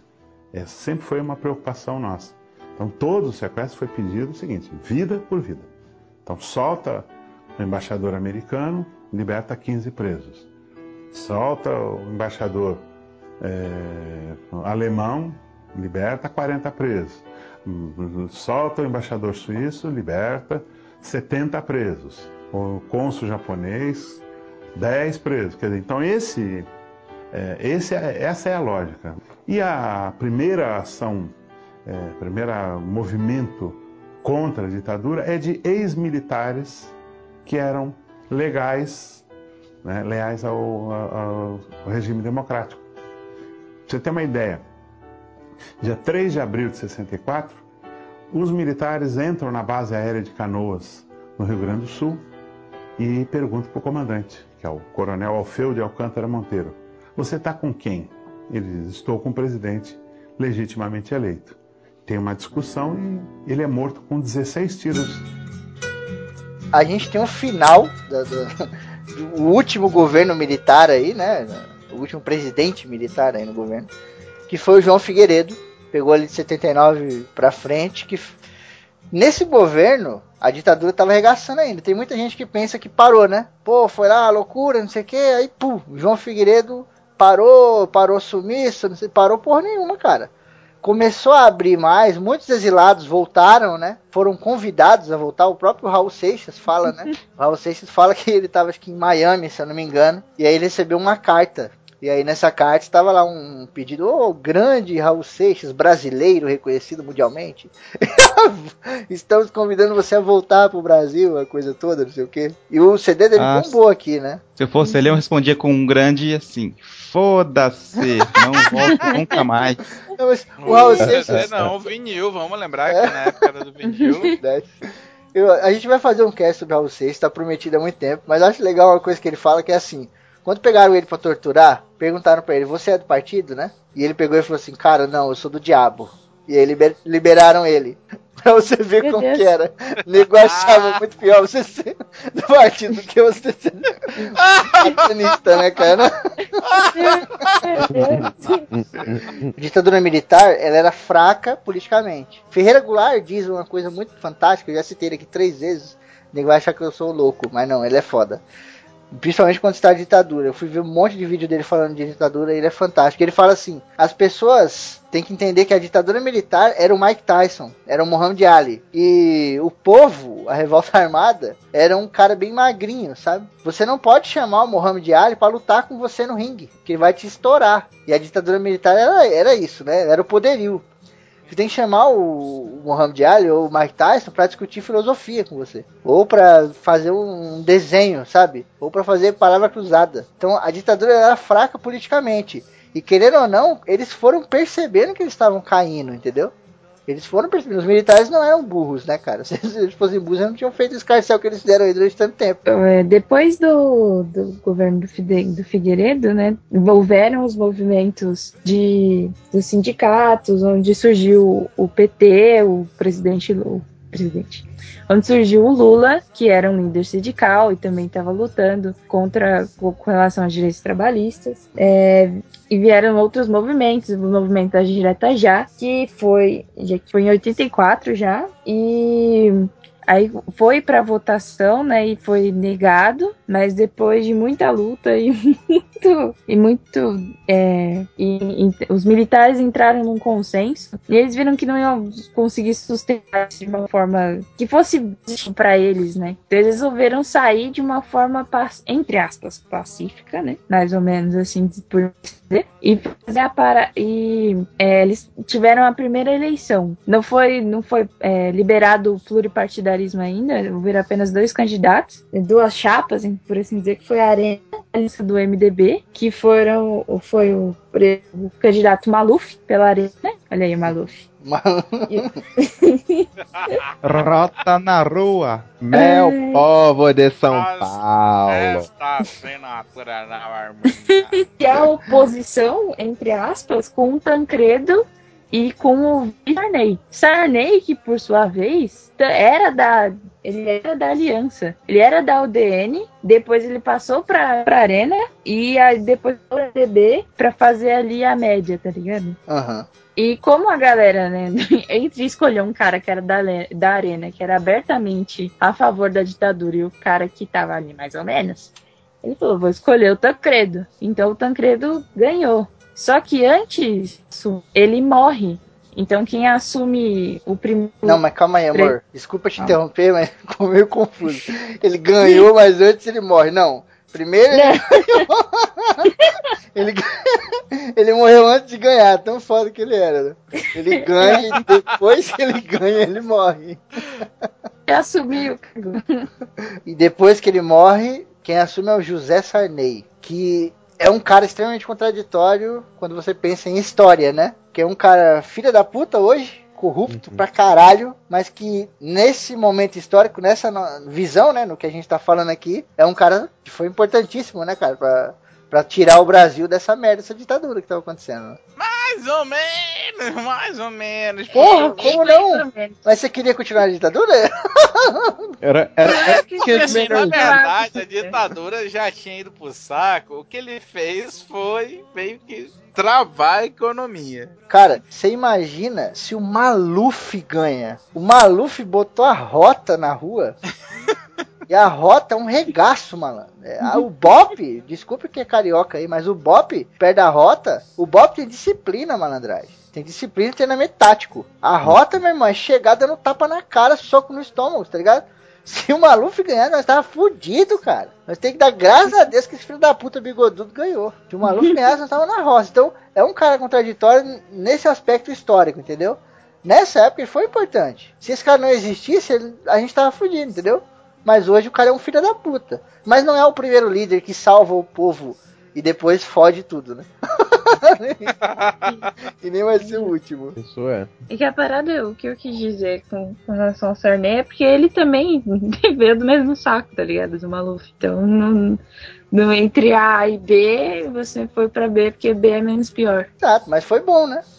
O que, que é bom? Metade ou. Como é que fala? Que que é- o que é melhor? 50% de alguma coisa ou 100% de nada? Exatamente. Ele era 50% de alguma coisa, entendeu?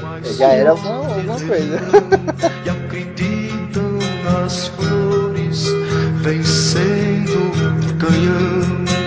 Vem, vamos embora, esperar não é saber. Quem sabe faz a hora, não espera acontecer.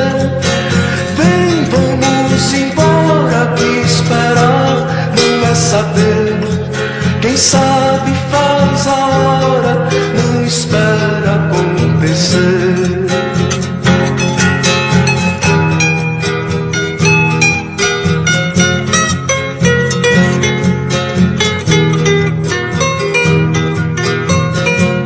Há soldados armados, amados quase todos perdidos, de armas na mão. Nos quartéis lhes ensinam uma antiga lição de morrer pela pátria e viver sem razão. Vem, vamos embora, que esperar não é saber. Quem sabe faz a hora, não espera acontecer. Vem, vamos embora, que esperar não é saber. Quem sabe faz a hora, não espera acontecer.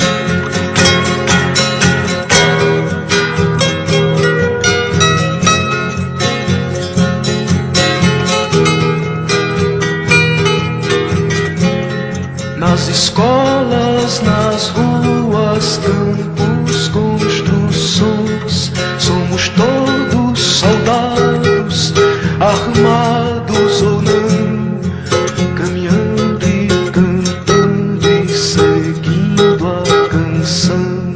Somos todos iguais, braços dados ou não, os amores na mente as flores no chão, certeza na frente, a história na mão, caminhando e cantando e seguindo a canção, aprendendo e ensinando uma nova lição. Vem, vamos embora, que esperar não é saber. Quem sabe faz a hora, não espera acontecer. Vem, vamos embora, que esperar não é saber. Quem sabe faz a hora, não espera acontecer. Vem, vamos embora, que esperar não é saber.